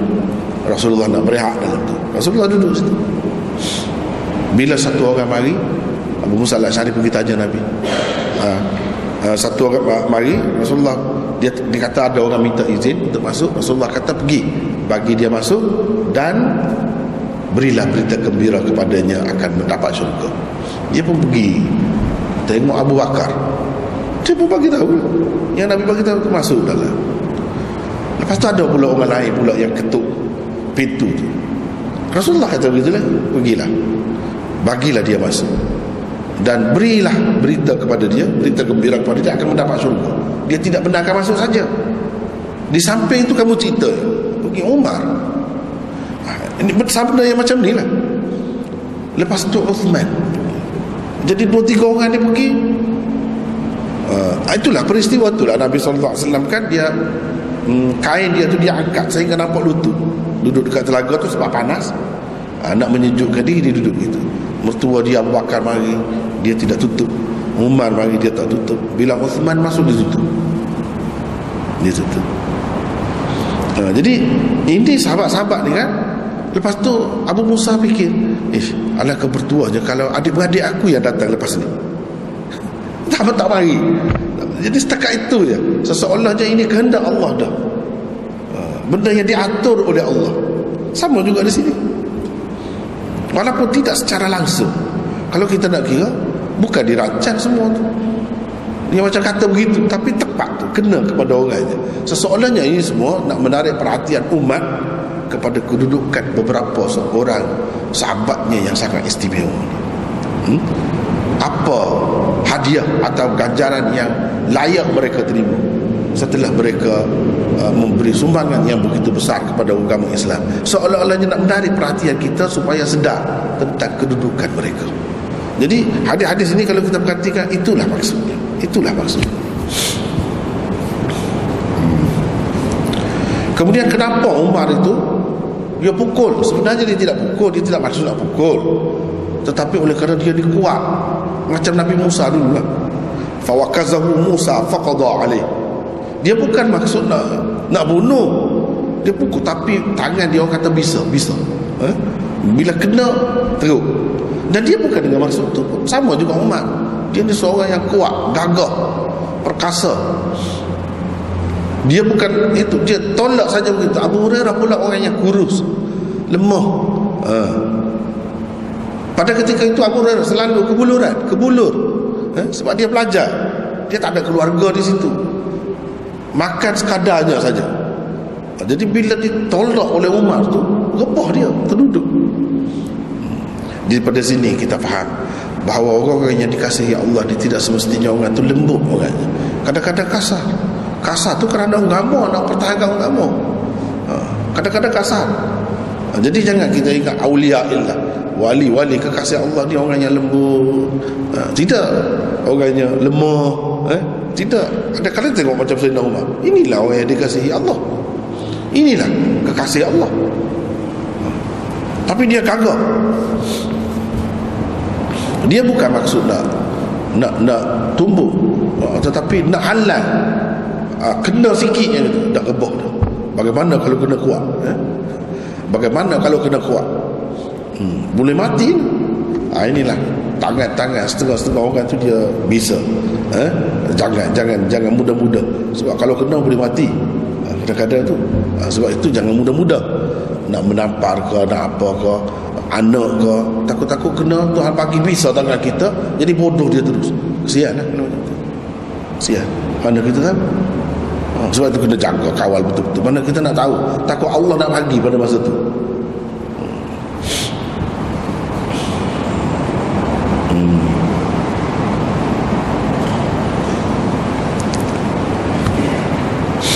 Kemudian kita tengok kesimpulan lah, ya. kesimpulan ada tu nota yang terakhir antara pengajaran yang dapat dipetik daripada hadis ini ialah meyakini dengan sepenuhnya bahawa tidak ada Tuhan selain Allah itulah yang membuatkan seseorang dimasukkan ke dalam syurga. Yang ini akidah tauhid itu sangat penting untuk seseorang masuk syurga. Akidah tauhid ni setiap zaman. Jadi sebagai muslim yang mentauhidkan Allah ini setiap zaman daripada Nabi Adam lagi. Wala tamutunna illa wa antum muslimun. Jangan mati melainkan sebagai orang Islam orang Islam dia tauhid. Tauhid itu pasti ada. Dibawa oleh setiap orang Nabi sallallahu alaihi wasallam. Untuk risalah percaya kepada Nabi dia berubah-ubah. Eh? di zaman Nabi Musa asyhadu an la ilaha illallah wa asyhadu anna Musa rasulullah. Di zaman Nabi Isa Isa Rasulullah. Di zaman Nabi Adam Adam Rasulullah dan begitulah seterusnya. Dia berubah-ubah. Sebab itu bahagian itu tidak disebut. Tidak disebut. Yang disebutnya bahagian Tauhid. Sebab itulah yang asas. Itulah ajaran semua Nabi-Nabi. Yang mesti diterima oleh setiap umat. Tetapi penerimaan terhadap nabi tertentu sebagai nabi itu tidak. Dia berubah mengikut zaman. Walaupun setiap nabi itu membawa ajaran Islam. Tapi syariatnya berbeza. Syariatnya berbeza-beza. Misalnya kita kata di zaman Nabi Adam adik-beradik boleh kahwin. Sebab pada masa itu uh, kalau tak kahwin macam mana nak berkembang manusia? Anak dia saja yang ada. Ha, jadi sesuai dengan masa itu hmm. Ada pernah uh, dalam syariat tertentu sepupu tidak boleh kahwin. Hmm, sepupu tidak boleh kahwin. Tapi dalam syariat kita sepupu sudah boleh uh, jadi macam-macam lah syariat itu dia uh, berubah-ubah. Uh, tidak sama. Uh, tetapi tentang tauhid itu sama. Walaupun kita dapati di dalam dunia ni ada ajaran-ajaran yang dikaitkan dengan nabi-nabi tertentu yang penuh dengan kesyirikan. Itu benda baru. Benda yang diada-adakan ditokok tambah kemudian. Yang asalnya setiap nabi membawa ajaran tauhid. Ajaran tauhid itulah yang menjamin manusia ini untuk masuk surga yang kedua kecintaan luar biasa para sahabat kepada nabi sallallahu alaihi wasallam. Dapat kita lihat di sini salah satu contohnya. Kalau tidak kasih tak cinta tak tak, tak akan pergi cari. Eh, sampai begitu. Masuk dalam lubang kecil itu pun masuk. Seperti Abu Hurairah. Yang ketiga kecintaan luar biasa Abu Hurairah secara khususnya terhadap Nabi sallallahu alaihi wasallam. Jadi cinta Abu Hurairah kepada Nabi ini sampai dia hafal hadis-hadis Nabi. Dan dia rusing bila dia tak ingat hadis Nabi. Macam mana cara nak buat? Dia sudah usaha. Lalu Nabi sallallahu alaihi wasallam kata, dia ada selimut, dia hampar selimut itu. Dia hampar. Nabi doa, doakan dan Nabi macam masukkan sesuatu ke dalam tu. Kemudian dia kata dakap. Dakap selimut. Dia dakap. Abu Hurairah tu dakap. Lepas tu dia kata dia tak lupa dah apa. Ah, cuba tengok. Ah, ini semua ni akibat cinta kepada Rasulullah. Allah bagi keistimewaan kepada dia. Dan lebih Abu Hurairah ni tak ada seorang pun sahabat yang lebih banyak meriwayatkan hadis daripada dia. Kenapa dia berani meriwayatkan hadis begitu banyak? Sebab dia yakin dengan ingatan dia. Orang lain tak yakin. Sebab tu ramai kita bertemu dengan sahabat-sahabat ini Kalau kita baca hadis kan Tabi'in kata Saya bersama dia lama ni. Oh, Tapi tak boleh nak dengar dia riwayat hadis. Dia tak riwayat hadis. Dia tak kata Qala Rasulullah SAW Tak kata. Cuma dia buat. Yang dia buat itu kita yakin Dia ikut Rasulullah SAW Sebab apa dia tak riwayat? Sebab dia takut. Ha, Begitu takutnya sahabat-sahabat ni nak meriwayatkan hadis takut salah. Bila salah dia rasa dia berdosa dia tak mahu melakukan kesalahan atas nama Rasulullah sallallahu alaihi wasallam. Begitu sahabat yang berpuluh-puluh tahun bersama dengan Rasulullah tu takut. Kita mudah-mudah ya sekarang ni hadis ni. Jual hadis mudah-mudah hadis palsu pun sebat mudah-mudah tak takut apa pun. Itulah beza. Beza. Kalau kita betul-betul kasih kepada Rasulullah kita tak akan buat benda-benda macam itu. Tak akan buat. Bahkan kita akan tak suka benci dengan orang-orang yang buat begitu sebab ini mencemarkan image Rasulullah sallallahu alaihi wasallam. Tentu sekali bila hadis maudhu dia ada benda-benda karut yang tak masuk akal. Remeh temeh benda yang tak sesuai dengan Rasulullah. Tiba-tiba kalau orang percaya itu Ya Rasulullah kata atau Ya Rasulullah buat Jadi nampak teruklah Rasulullah Sebab itu tak boleh main-main dalam masalah ni. Kalau kita betul-betul cinta kepada Rasulullah Kena jaga. Kena ambil berat dalam perkara Kecuali kita yakin. Ya, Kalau yakin ada kitab ya. Ha, Yakinlah kitab ada. Kita, kita ni berdasarkan kitab. Yang disahkan dan diakui oleh sekian, sekian ramai cerdik pandai kita. Jadi itu kita terima. Yang keempat, kelebihan Sayyidina Umar pada pandangan Nabi SAW. Baginda selalu menerima baik cadangan dan pandangan Umar. Kalau dalam hadis ini cuba tengok. Uh, dia kata, benarkah kamu hantarkan Abu Hurairah bawa selipar supaya bawa gini-gini? Nabi kata, benar. Kata Umar, sebaiknya jangan kamu lakukan, wahai Rasulullah. Jangan begitu. Sebab aku takut bila orang-orang mendengar berita ini, mereka akan berpangku tangan kerana itu biarkan saja mereka beramal. Kata Rasulullah, kalau begitu biarkan saja mereka beramal. Jadi macam Rasulullah tarik balik apa yang dia suruh. Hebat Sayyidina Umar sampai macam tu. Tapi orang-orang Syiah kata Sayyidina Umar ni, tengok. Yang Rasulullah suruh macam tu dia dia, dia lawan. Dia kata begitu. Cara dia faham tu tak betul. Kita kata, kenapa Rasulullah nak takut? Kalau memang betul benda ni ni benda yang mesti disampaikan tentu Rasulullah tak hiraukan cadangan Umar itu tapi uh, dia dia nak menunjuk kepada kita betapa kedudukan Umar Umar ni takut kepada Rasulullah bukan dia berani. Tapi ada ketikanya sebab itu saya selalu kata uh, dalam kuliah-kuliah saya bahawa Sayyidina Umar ini kalau kita nak nak, nak contoh lah sebagai contoh lah sekarang ni untuk kelas Rasulullah sallallahu alaihi wasallam dia ni sebagai ketua pelajar ketua darjah. Di kalangan sahabat saya Umar di ketua darjah. Sebab banyak ketua darjah lah yang buat kerja macam ni ha, dia nak kata gini-gini ha, dan guru banyak dengar ha, pendapat dia. Ha, Sayyidina Umar ni kalau di kalangan sahabat dia adalah ketua. Ketua darjah. Sayyidina Umar kata lebih lagi tapi dia tidak ketua. Ketua dalam ni dalam masalah ni. Yang selalu menimbulkan persoalan ataupun bagi cadangan dan banyak Rasulullah SAW terima. Sebab apa? sebab banyak kali dah Rasulullah kena Rasulullah sendiri kena. Dia kata macam lain Umar kata, kata macam lain. Wahyu turun sesuai dengan yang Umar. Sebab itu Nabi ah, ni, ni orang luar biasa ni bukan main-main ni. Eh? ulama tulis kitab yang berasingan. Mengumpulkan muafakat Umar. Muafakat Umar ni maksudnya pandangan Umar yang kemudian yang Allah turunkan wahyu sesuai dengan pandangan dia. Orang yang macam tu lah. jadi patutlah Nabi SAW layan dia patutlah. Orang macam ni. Tak boleh kita kata oh Nabi SAW dah tak sampaikan amanah. Kalau macam tu salah Nabi pula. Bahkan salah Allah pula. Kenapa Allah pilih orang macam ni?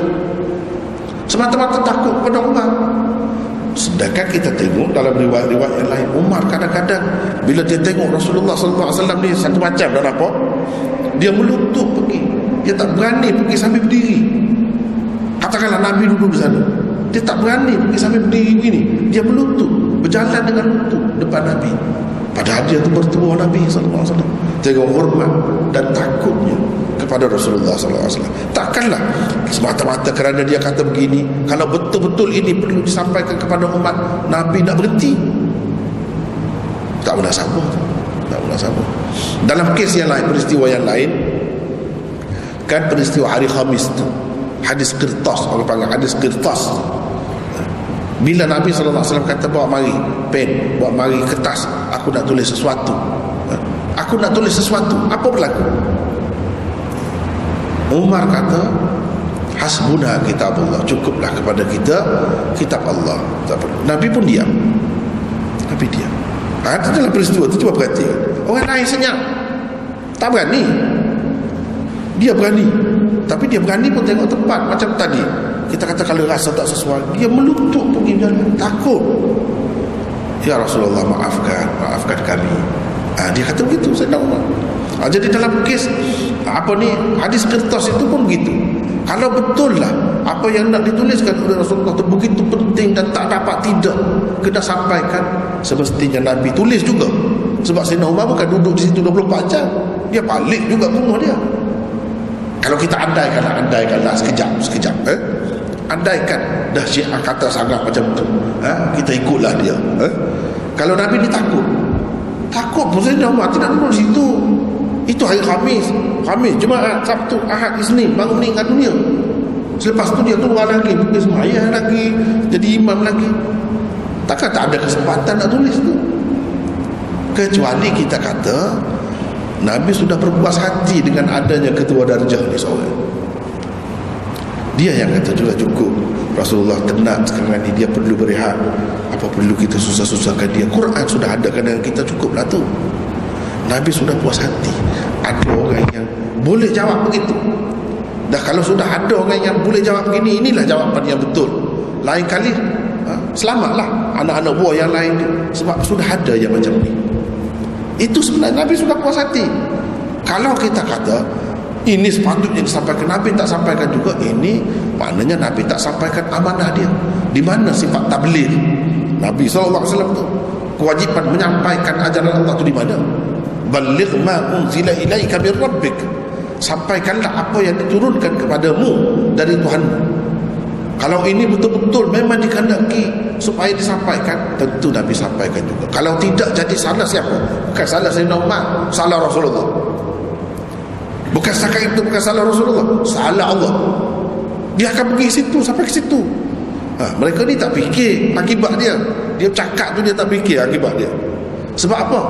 Kenapa Allah lantik jadi Nabi eh?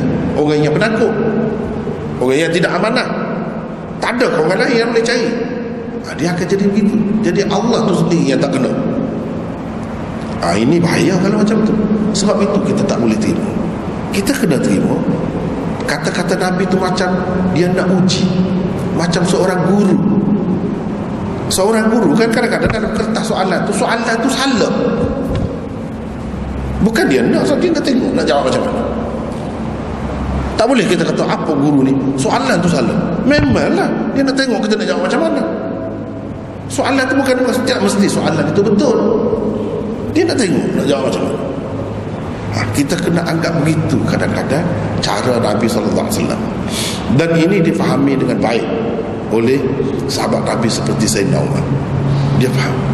Dan banyak kali kalau kita perhatikan dia bersuara. Hmm, macam kes badar kes apa kan? Allah SWT turunkan wahyu sesuai dengan pendapat dia. Ha, ini telah dialami oleh Nabi SAW beberapa kali. Sebab itu Nabi macam uh, mengiktiraf Sayyidina Umar. Macam dalam hadis ini seolah-olahnya nak menceritakan Sayyidina Umar tu ahli syurga. Sebab itu yang sampai. Kepada dia orang lain tak sampai. Lepas tu Nabi kata dah begitu biarlah. Sebab takut-takut begini. Takut-takut dia kata kita sudah beriman cukup. Tak perlu buat amal apa-apa. Memang ada pun sampai sekarang ni. Di zaman dahulu lagi lah ada satu kumpulan yang bernama murjiah. Murjiah ni dia kata tak perlu amalan perlu ada iman saja sudah membadai untuk seseorang itu masuk surga dia sudah terjamin. Ni jadi macam mana kalau macam ha, itulah yang saya nak takut. Biarlah mereka terus beramal. Ha, kalau Nabi kata kalau begitu biarkanlah mereka beramal. Ini menunjukkan Islam ni bukan dakwaan saja bukan kata saja bukan percaya saja menyatakan kepercayaan saja. Bahkan Islam ni agama amalan agama buat kerja agama kerja bukan agama eh, leka. Dan tak buat apa cakap saja. Ini buktinya dan Nabi terima. Nabi terima. Hmm. hadis ini menunjukkan Sayyidina Umar adalah salah seorang ahli syurga. Ini satu hadis, hadis lain banyak lagi yang lain yang lebih terang lagi daripada ini. Jelaslah itu. Uh, yang keenam riwayat yang disertakan dengan sokongan lebih kuat kedudukannya. Riwayat yang disertakan dengan sokongan lebih kuat kedudukannya. Misalnya riwayat Abu Hurairah tadi cerita tentang orang yang begini-begini masuk surga. dia ada sokongan. Apa? Qarinah dia. Selipar. Ni selipar Nabi. Aku cerita ni yang aku mari daripada Nabi ni lah. Dia sendiri bagi selipar ini sokongan. Jadi riwayat itu lebih kuat. Ada kalanya riwayat itu tidak ada sokongan. Dia sahih juga. Tapi kalau ada sokongan dia lebih kuat lagi itu maksud dia. Artinya Nabi SAW bagi selipar tu nak menguatkan lagi apa yang akan disampaikan oleh Abu Hurairah. Sebab itulah Nabi SAW memberi seliparnya kepada Abu Hurairah supaya dibawa bersama untuk menyampaikan pesan baginda. Tujuh, keharusan bertindak agak kasar terhadap seseorang sekiranya ia melakukan sesuatu yang boleh menimbulkan fitnah atau dengan maksud mendisiplinkannya. Boleh. Sayyidina Umar ni macam abang lah. Abu Hurairah tu adik. Jadi abang kadang-kadang kalau adik tu buat tak senonoh dia boleh ajar dia boleh bertindak jadi inilah yang dilakukan oleh Umar ha, yang dilakukan oleh dia sebenarnya dia tidak tumbuk cuma dia sebut bahasa Arab ni semua pukul ha? Dorabah tu mana pukul macam ni pun Dorabah juga ha? jadi kita kata dia nak halal lah mengikut setengah-setengah ulama dan Umar kata kita Abu Hurairah pergi juga. Itulah yang Umar sekat dia tu. Bila sekat tu jatuh. Ha, bukan dia sengaja nak tumbuk ataupun nak, nak buat begitu. Tapi oleh kerana Abu Hurairah dia seorang yang lemah dalam usaha Sayyidina Umar nak sekat dia tu nak halal dia dia nak pergi juga. Halal tu rebahlah dia. Barulah dia terduduk. Barulah dia tak pergi. Ha, jadi terpaksa kena kuat sedikit. Hmm. halangan itu boleh begitu ha, sekiranya ha, kita sedar ini boleh membawa kepada ha, fitnah ha, kita boleh halang kan Yang kelapan, mengucap dua kali syahadah sahaja belum memadai untuk menjadi muslim sebenar. Seseorang itu perlu juga melaksanakan tuntutan dua kali syahadah berupa amal soleh jika hendak menjadi muslim sejati. Nak jadi muslim sejati dia kena ada amal juga. Bukan sahaja mengucap gitu. Jadi ini diterima oleh Rasulullah sallallahu alaihi wasallam. Setelah Sayyidina Umar kata diterima menunjukkan itu takrir daripada dia takrir daripada Nabi SAW hmm. yang kesembilan hadis ini menolak fahaman murjiah yang menganggap amalan bukan sebahagian daripada hakikat iman jadi amalan itu hakikat iman hakikat bukan satu khayalan bukan satu uh, apa nama ni um, bukan satu permainan saja uh, cakap-cakap saja tidak. Memang betul. Ha, kalau kita kata ha, kena mengaku tentang keesaan Allah tentang kerasulan Nabi maka bersemayang itu. Ha, kena kena jaga macam tu lah kena jaga begitu. Ha, itulah semayang tu kan salah satu amalan kena jaga hmm. yang ke sepuluh. Keharusan masuk ke sesuatu tempat tanpa mendapat keizinan tuannya terlebih dahulu. Sekiranya ada keperluan mendesak.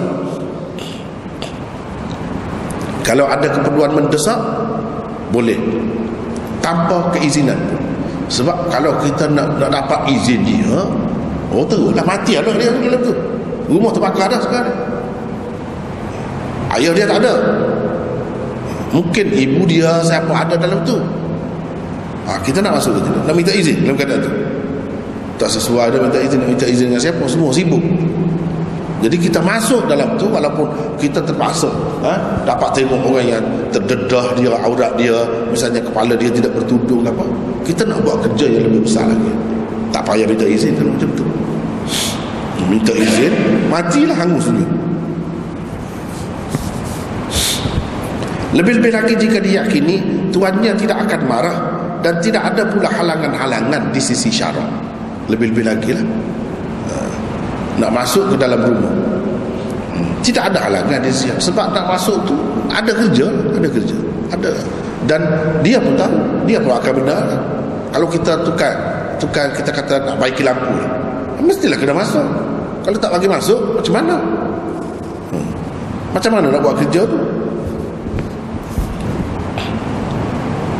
Walaupun dalam bilik tidur pun kita nak nak nak nak, nak tumpai dia kan? Ha, kena kena benar lah.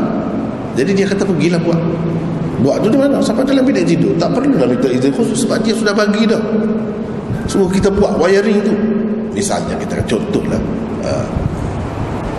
yang ke sebelas Sayyidina Umar adalah seorang yang gagah kuat suka berterus terang dan melihat sesuatu secara dan oh tidak sepatutnya jatuh situ.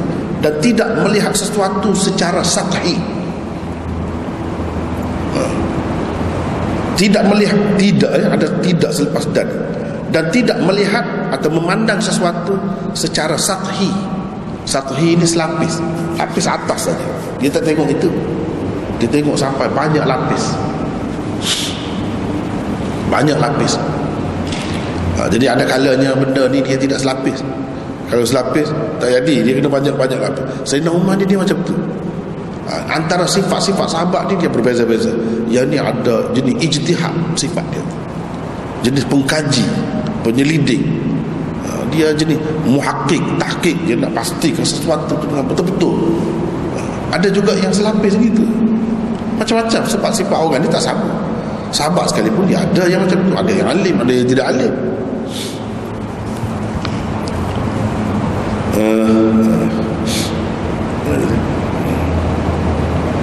Dan tidak melihat sesuatu secara sathi Abu Hurairah pula adalah seorang yang kurus lemah dan lurus.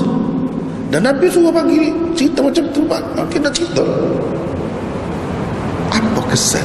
Asalnya orang fikir apa kesan Lepas tu kita kata Rasulullah tak tahu Rasulullah tahu. Tapi dia nak bagi nampak terselah sifat Umar itu. Nanti apabila jumpa dengan Umar ahli syurga macam mana? Sifat ahli syurga. Dia tidak kata bila Nabi kata terus. Tidak. Bukan macam tu. Kena banyak lagi kena kaji. Sebab itulah ulama-ulama kaji satu-satu hadis itu. Zahirnya dia kata tak boleh. Ulama dia eh boleh ulama kita jangan mata kena tengok dulu dia tidak tengok selapis dia tengok banyak lapis. Sebab itu ahli-ahli mujtahid ini orang kata tak sanjung dia. Walaupun kadang-kadang nampak dia tu tak sesuai amalan dia tu pendapat dia tu dengan hadis. Sebab apa? sebab dia tidak tengok selapis. Orang macam ni Nabi SAW sendiri cuba tengok nak menunjukkan. Sahabat dia yang macam ni ada. Cuba tengok. Dia sudah tahu dah tu. Dia tahu kira-kiranya daripada Allah tahu dah. Abu Hurairah akan bertemu dengan Umar Umar ni ahli syurga. Ahli syurga ni macam mana sifat dia? Dia sifat dia tidak selapis. Orang macam ni lah yang boleh diharap itu buat kerja agama. Nak faham agama. Sebab agama-agama ni dia benda dalam. Dia bukan selapis begitu. Benda dalam. Kalau kita nak kata falsafah eh, agama ni agama ni dia ada falsafah yang sangat tinggi. Ha, maka iyalah ikutlah kalau kita nak pakai falsafah atau ada hikmat dia kita hikmat yang banyak. Maka itulah agama kita kena terima itu ha, jangan ingat ha, selapis gitu.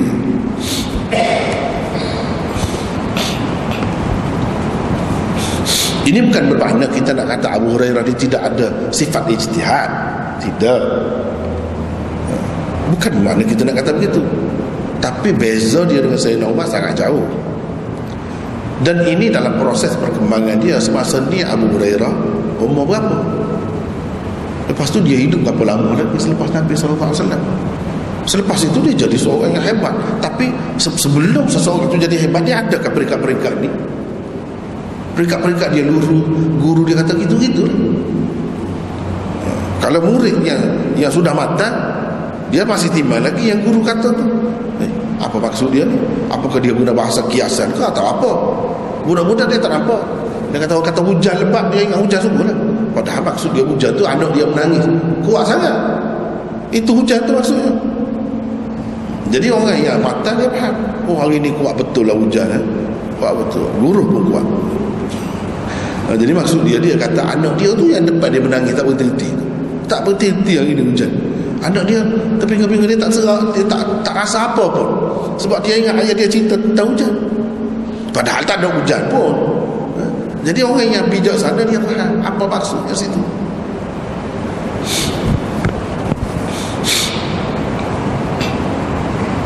Pukulan Umar yang tidak seberapa pun telah membuatkan Abu Hurairah jatuh terduduk. Maksud Umar bukan memukul sebenarnya. Beliau hanya menolak dada Abu Hurairah sebagai bantahan terhadap perbuatannya. jadi dia kata begitu jangan pergi dia nak pergi juga itulah Umar tolak tu tolak tu lah dia rebah nah, sebab dia pukul tu apa ni Abu Hurairah kata betul-betul kena di tengah. Kena di tengah dada dia. Hmm. yang kedua belas dalam keadaan boleh menimbulkan fitnah atau salah faham salah faham penyampaian sesuatu kebenaran berupa ayat-ayat Allah atau sabda-sabda Nabi sallallahu alaihi wasallam. Tidak salah ditangguhkan buat sementara waktu dalam keadaan ada mungkin menimbulkan fitnah atau salah faham. Kita tahu. Setengah-setengah orang tu dia ada ilmu dia nak tunjuk ilmu dia banyak dia keluar semua. Sesuai ke tidak sesuai tak kira. Ha, tak boleh macam tu. Yang naknya kita ada banyak pun kita tengok ini tak sesuai. Jadi kita tak keluar lagi. Minta pun tak bagi juga.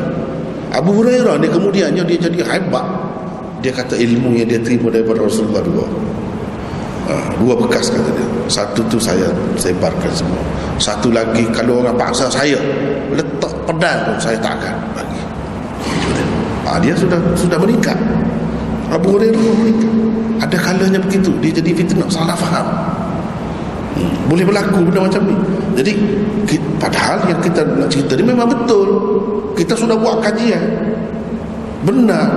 Kuat hujahnya. Tapi kalau menimbulkan salah faham ini tak guna sehingga orang tak percaya dah kepada kita pula susah juga macam tu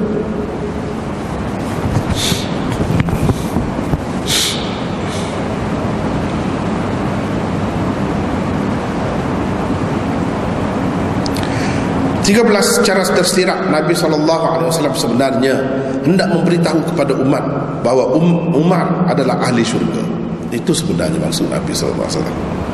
Apa yang disuruh Nabi SAW Abu Hurairah bawakan sesungguhnya telah pun sampai ke sasarannya. Sampai dah. Itu sampai kepada umat. Dia cerita, umat dengar. Umat terima. Apalagi setelah dia pergi tanya Nabi SAW, memang betul gitu. Sudah sampai ke sasarannya sebagai kerja solat.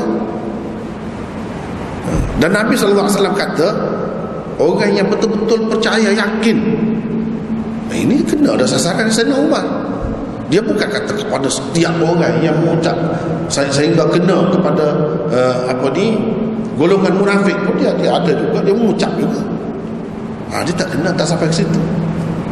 Dia setakat Sayyidina Umar sudah sampai Apa yang disuruh oleh Nabi SAW yang ke-14 Rasulullah wasallam kadang-kadang menyampaikan sesuatu message secara tidak langsung atau secara isyarat.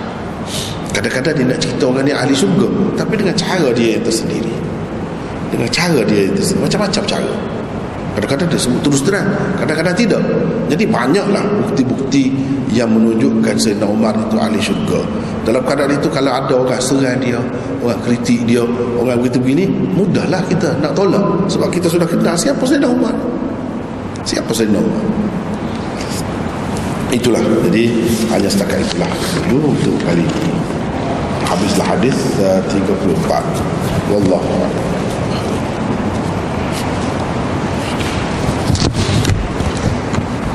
ada kemuskilan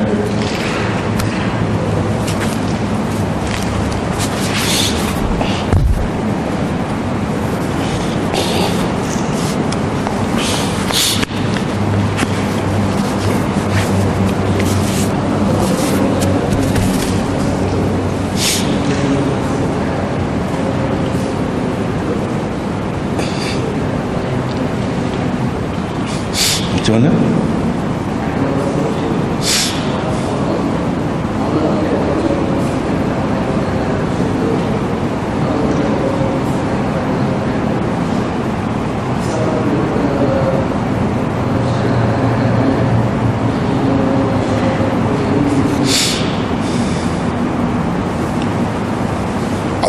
wajib itu itu bahasa ahli kalam itu sebenarnya bahasa ahli ilmu kalam. Ha, dia kata Allah tidak wajib masukkan orang yang taat ke dalam syurga. Wajib dengan arti wajib akli. Boleh. Ha, boleh ha? orang ahli kalam dia banyak cakap kalau wajib ke mustahil ke dari sudut akal. Ha, itu dari, bukan dia nak kira dari sudut syarak. Eh? Dari sudut syarak bila Allah jamin orang yang buat baik dengan ahli syurga betul lah begitu. Tak ada nak guna akal-akal apa tak ada nak. tapi dia dia kira tidak ada sesuatu pun yang wajib atas Allah. Dia merdeka dia bebas betul. Dia tak ada tertekan terikat dengan sesiapa pun. Kalau dia nak buat sebaliknya orang yang tak dia nak masuk dalam neraka pun boleh. Nak ceritanya dia ni ha, tak ada tertekan oleh sesiapa dia betul-betul bebas. Ha, ha, begitu. Allah ni dia nak cerita itu tapi adakah Allah akan buat begitu tidak. Berdasarkan syarak hukum syarak berdasarkan Quran dan hadis. Tidak begitu. Jadi itu bahasa ahli kalam. Ha, ahli kalam. Hmm, kemudian uh, apa yudhillu bihi kathira wa yahdi bihi kathiran dan sebagainya Allah bagi petunjuk Allah menyesatkan itu kita kena bagi dua panjang dan ceritanya eh? kalau tengok Ibnu Qayyim dalam Syifaul Alil dia eh, dia, dia bincang panjang eh, bahawa um, takdir qada amar hidayah uh, idlal dan sebagainya boleh dibagi kepada dua eh? satu takwini satu tashri'i yang disebut itu ialah takwini apa aja lah kalau nak cerita pula jangan uh, yang disebut itu termasuk dalam bahagian takwini bukan tashri'i tashri'i ini yang sebut dalam Quran dalam hadis kan? takwini ni Allah buat begitu ah, panjang panjang cerita eh? jadi secara ringkasnya begitulah ya. ada lagi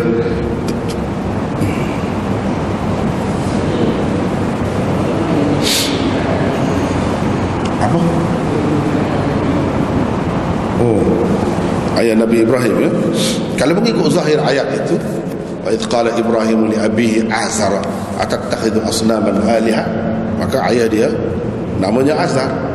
Azar itu ini penyembah berhala. Dan bagi ahli sunnah mereka boleh terima. Tidak boleh ayah-ayah Nabi uh, nenek moyang dia tidak mesti eh, keturunan dia itu bersih dari sudut akidah tadi walaupun bersih dari sudut marwah itu memang sesuatu yang diterima oleh semua. Mana ibu bapa mereka keturunan mereka itu tak ada melakukan mengadakan hubungan secara uh, seru dalam masyarakat itu. Misalnya berzina tak ada. Ha, tetapi dari segi kesyirikan itu ada. Kalau kita nak menafikan benda ni susah. Sehingga keturunan Nabi SAW sendiri berapa banyak? Abu Talib kata dia ala dini Abdul Muttalib. Dia tetap atas agama Abdul Muttalib. Dia tak mahu mengucap. Karena amanahnya apa? Apa apa maknanya? Din Abdul Muttalib itu tidak Islam kan? Itu maknanya. Jadi kalau kita nak nafikan banyak bercanggah dengan sekian banyak ayat dan itu ini menunjukkan bahawa di sisi Allah ia tidak kerana keturunan. Keturunan tidak menjamin keselamatan seseorang bahkan dia menjamin keselamatan seseorang itu ialah akidah. Kalau dia turun-temurun 100 keturunan dia kafir. Bila dia mengucap saja dia jadi Islam. Sudah lain. Sudah lain keadaan dia. Dia sudah jadi ahli syurga. Tapi kalau yang ini sudah 100 keturunan dia Islam. Tapi bila dia buat sesuatu yang boleh menyebabkan dia jadi syirik rusak dia. Dia boleh jadi masuk neraka. Jadi benda ini tak ada kaitan dengan keturunan itu mengikut kita ahli sunnah. Tapi kalau mengikut syiah dia dia mewajibkan begitu. Mesti ha? akidahnya Islam. Semua keturunan sedangkan kalau kita tengok banyak tak sesuai banyak tak sesuai. Kalau dalam Quran salah satunya dia sebut li abihi. Walaupun ada orang yang takwil. Kata abi ayah dia tu bukan ayah dia.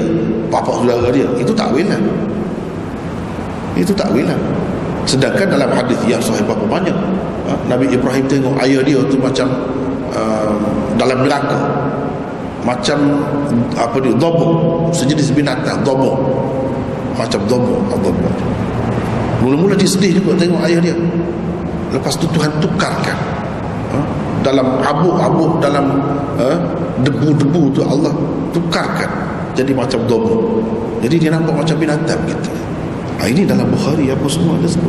Jadi macam mana? Tu susah ha, jadi dengan sebab itu mengikut ahli sunnah sebab banyak sangat Quran ke hadis yang menyebutkan tak ada jaminan. Dan keturunan-keturunan mereka pun ada juga hmm, yang masuk neraka. Kalau Islam kenapa masuk neraka? Hmm, gitulah wallahu a'lam. Lagi ada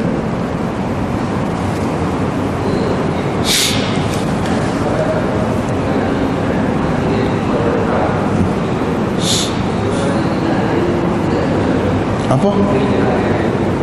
Macam mana? Aha. Ha. Ya, dia dia ada banyak hmm, banyak perkara lah kena perhati satunya. Uh, walaupun sahabat ni memang lebih semuanya secara umumnya dia lebih. Tapi ada kalanya dia ada juga sudut-sudut kelemahan dia tu nak menyatakan dia ni manusia. Manusia macamnya uh, itu mata dia. Kata dia baru kahwin. Dia takut. Nanti kalau macam ni isteri dia jadi benci kami ni saling sayang menyayangi satu sama lain. Isteri saya, saya sayang pada saya saya sayang pada dia. Tapi kalau dia tengok mata saya macam ni saya takut. Dia nanti benci pula kepada saya. Cuba, cuba tengok. Cakapan dia. Eh? dialog dia dengan Nabi SAW jadi kerana itu dia minta Nabi SAW uh, doakan biar mata dia jadi pulih.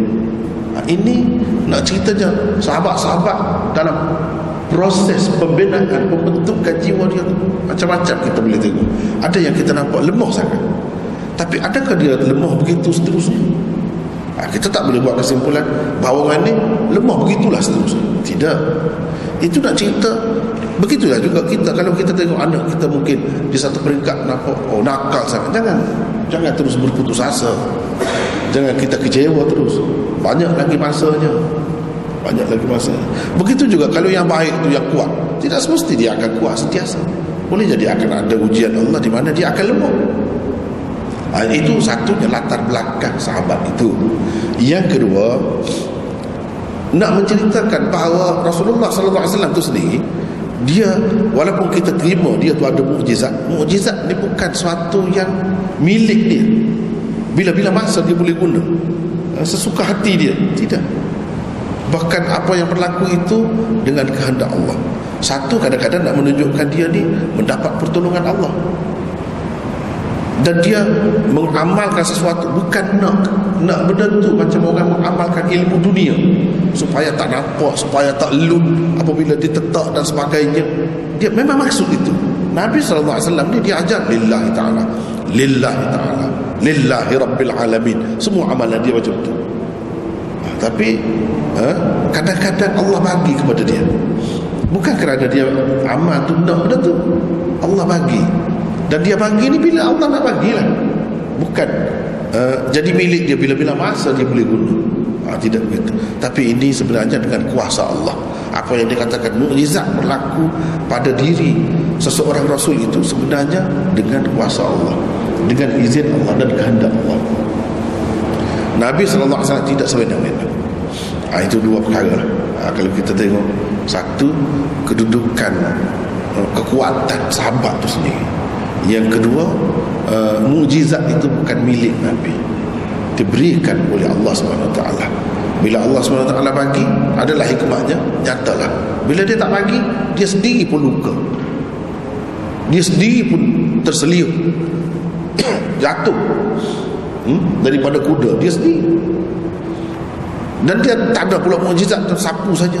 Sedangkan ada sahabat sapu saja. Sembuh. Dia tak sapu. Berapa lama tak turun pergi bersemayam di masjid berjemaah berapa lama? Ha, ini menunjukkan dia bukan kita kata mujizat tu ada dalam kocek dia bila-bila masa dia boleh keluar. Ha? Uh, dia boleh keluarkan apa ni? Hmm, bag dia bag duit dia ha, boleh bayar sebenarnya. Bukan begitu mujizat dia. Mujizat ni kurniaan Allah. Dia berbeza dengan orang pakai ilmu dunia. Misalnya dia pakai tangkal itu dia peryakin bahawa dia begini. Nabi tidak begitu.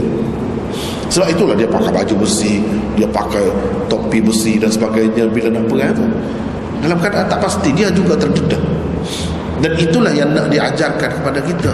Walaupun kita terdedah kita tetap berani. Kita berani kenapa? kerana Allah SWT kita buat kerja mulia. Dan kalau kita mati pun mati mulia. Dia nak ajar itu kepada kita. Padahal Allah boleh bagi saja kepada dia tu. Dia selamat. Macam mana-mana. Tapi tidak begitu banyak keadaan supaya kita boleh kaitkan dengan kita. Supaya kita tidak kata dia lain kita lain. Banyak keadaannya sama. Kita pun terikat sama. Ada orang tu budak tu letih. Orang Kelantan kata laih. Eh, laih. Eh, kenapa budak ni nampak laih? Ha, dia kata eh, nampak letih sana Nabi kata kamu bawa pergi bomo Nabi suruh pergi bomo padahal dia boleh ini menunjukkan kerja ni boleh diambil alih oleh orang lain. Boleh dibuat oleh orang lain. Tak mesti oleh seorang pembawa agama guru agama. Orang alim tak mesti. Ini ada misalnya dalam Muwatta Imam Malik ala tastarhu kenapa kamu tidak ha, pergi cari bomo mana dia? Dia nak bagi itu bagi kebenaran itu benda ni boleh dicapai oleh orang lain. Boleh dibuat oleh orang lain. Kalau seorang alim oh, seorang macam Nabi itu kerja ni nak bomo habis masa begitu lah. Bila ada masa nak dakwah nak buat kerja lain ha. dan bomo-bomo ni bukan senang dia isyarat ke situ Seorang yang nak jadi bomo ni ada kala dia tak tidur tengah malam. Ha, sekali-sekali nak setengah-setengah penyakit tu 40 kali baca yasin. 40 kali baca yasin bila nak baca kitab tu. ha, itu sebab dia dia tidak tidak kata semua dia sanggup. Mari aku nak capi. Tidak gitu. Cara Nabi tidak gitu. Ha, ini menunjukkan ada benda yang orang lain boleh buat. Kalau orang lain boleh buat dia buatlah. Asal ada niat yang baik cara yang betul. Itu baguslah. Satu perbuatan yang mulia menolong manusia uh, khidmat untuk manusia. Itu yang di, di, digalakkan oleh Nabi SAW juga. Baginda juga tidak ikat. Kalau bomo ni mesti bahasa Arab. Tidak. Tidak mesti. Uh, yang pentingnya tidak ada unsur syirik sudah.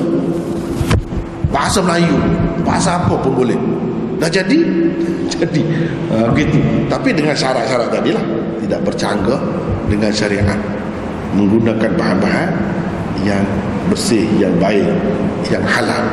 Ha, jangan pula pergi sembelih ha, kambing ke atau ayam ke dekat kubur wali atau apa-apa ha, itu lain. Ha, itu tak boleh. Kalau macam tu, bomo macam tu. Ha, tapi kalau tidak ada unsur-unsur itu, boleh. Ha, itulah banyak perkara-perkara kan dia tidak berkait dengan Nabi SAW sahaja. Dia nak suruh kita hidup dalam keadaan biasa. Dan kita rasa kita boleh ikut dia. Memang dia ikutan kita. Kita tidak kata oh mana boleh kita ikut dia? Dia semua dapat pertolongan Allah. Kita tidak begitu. Ah tidak tidak. Nak nak itu pengajarannya. Ya. Ya. Apa? Istighatsah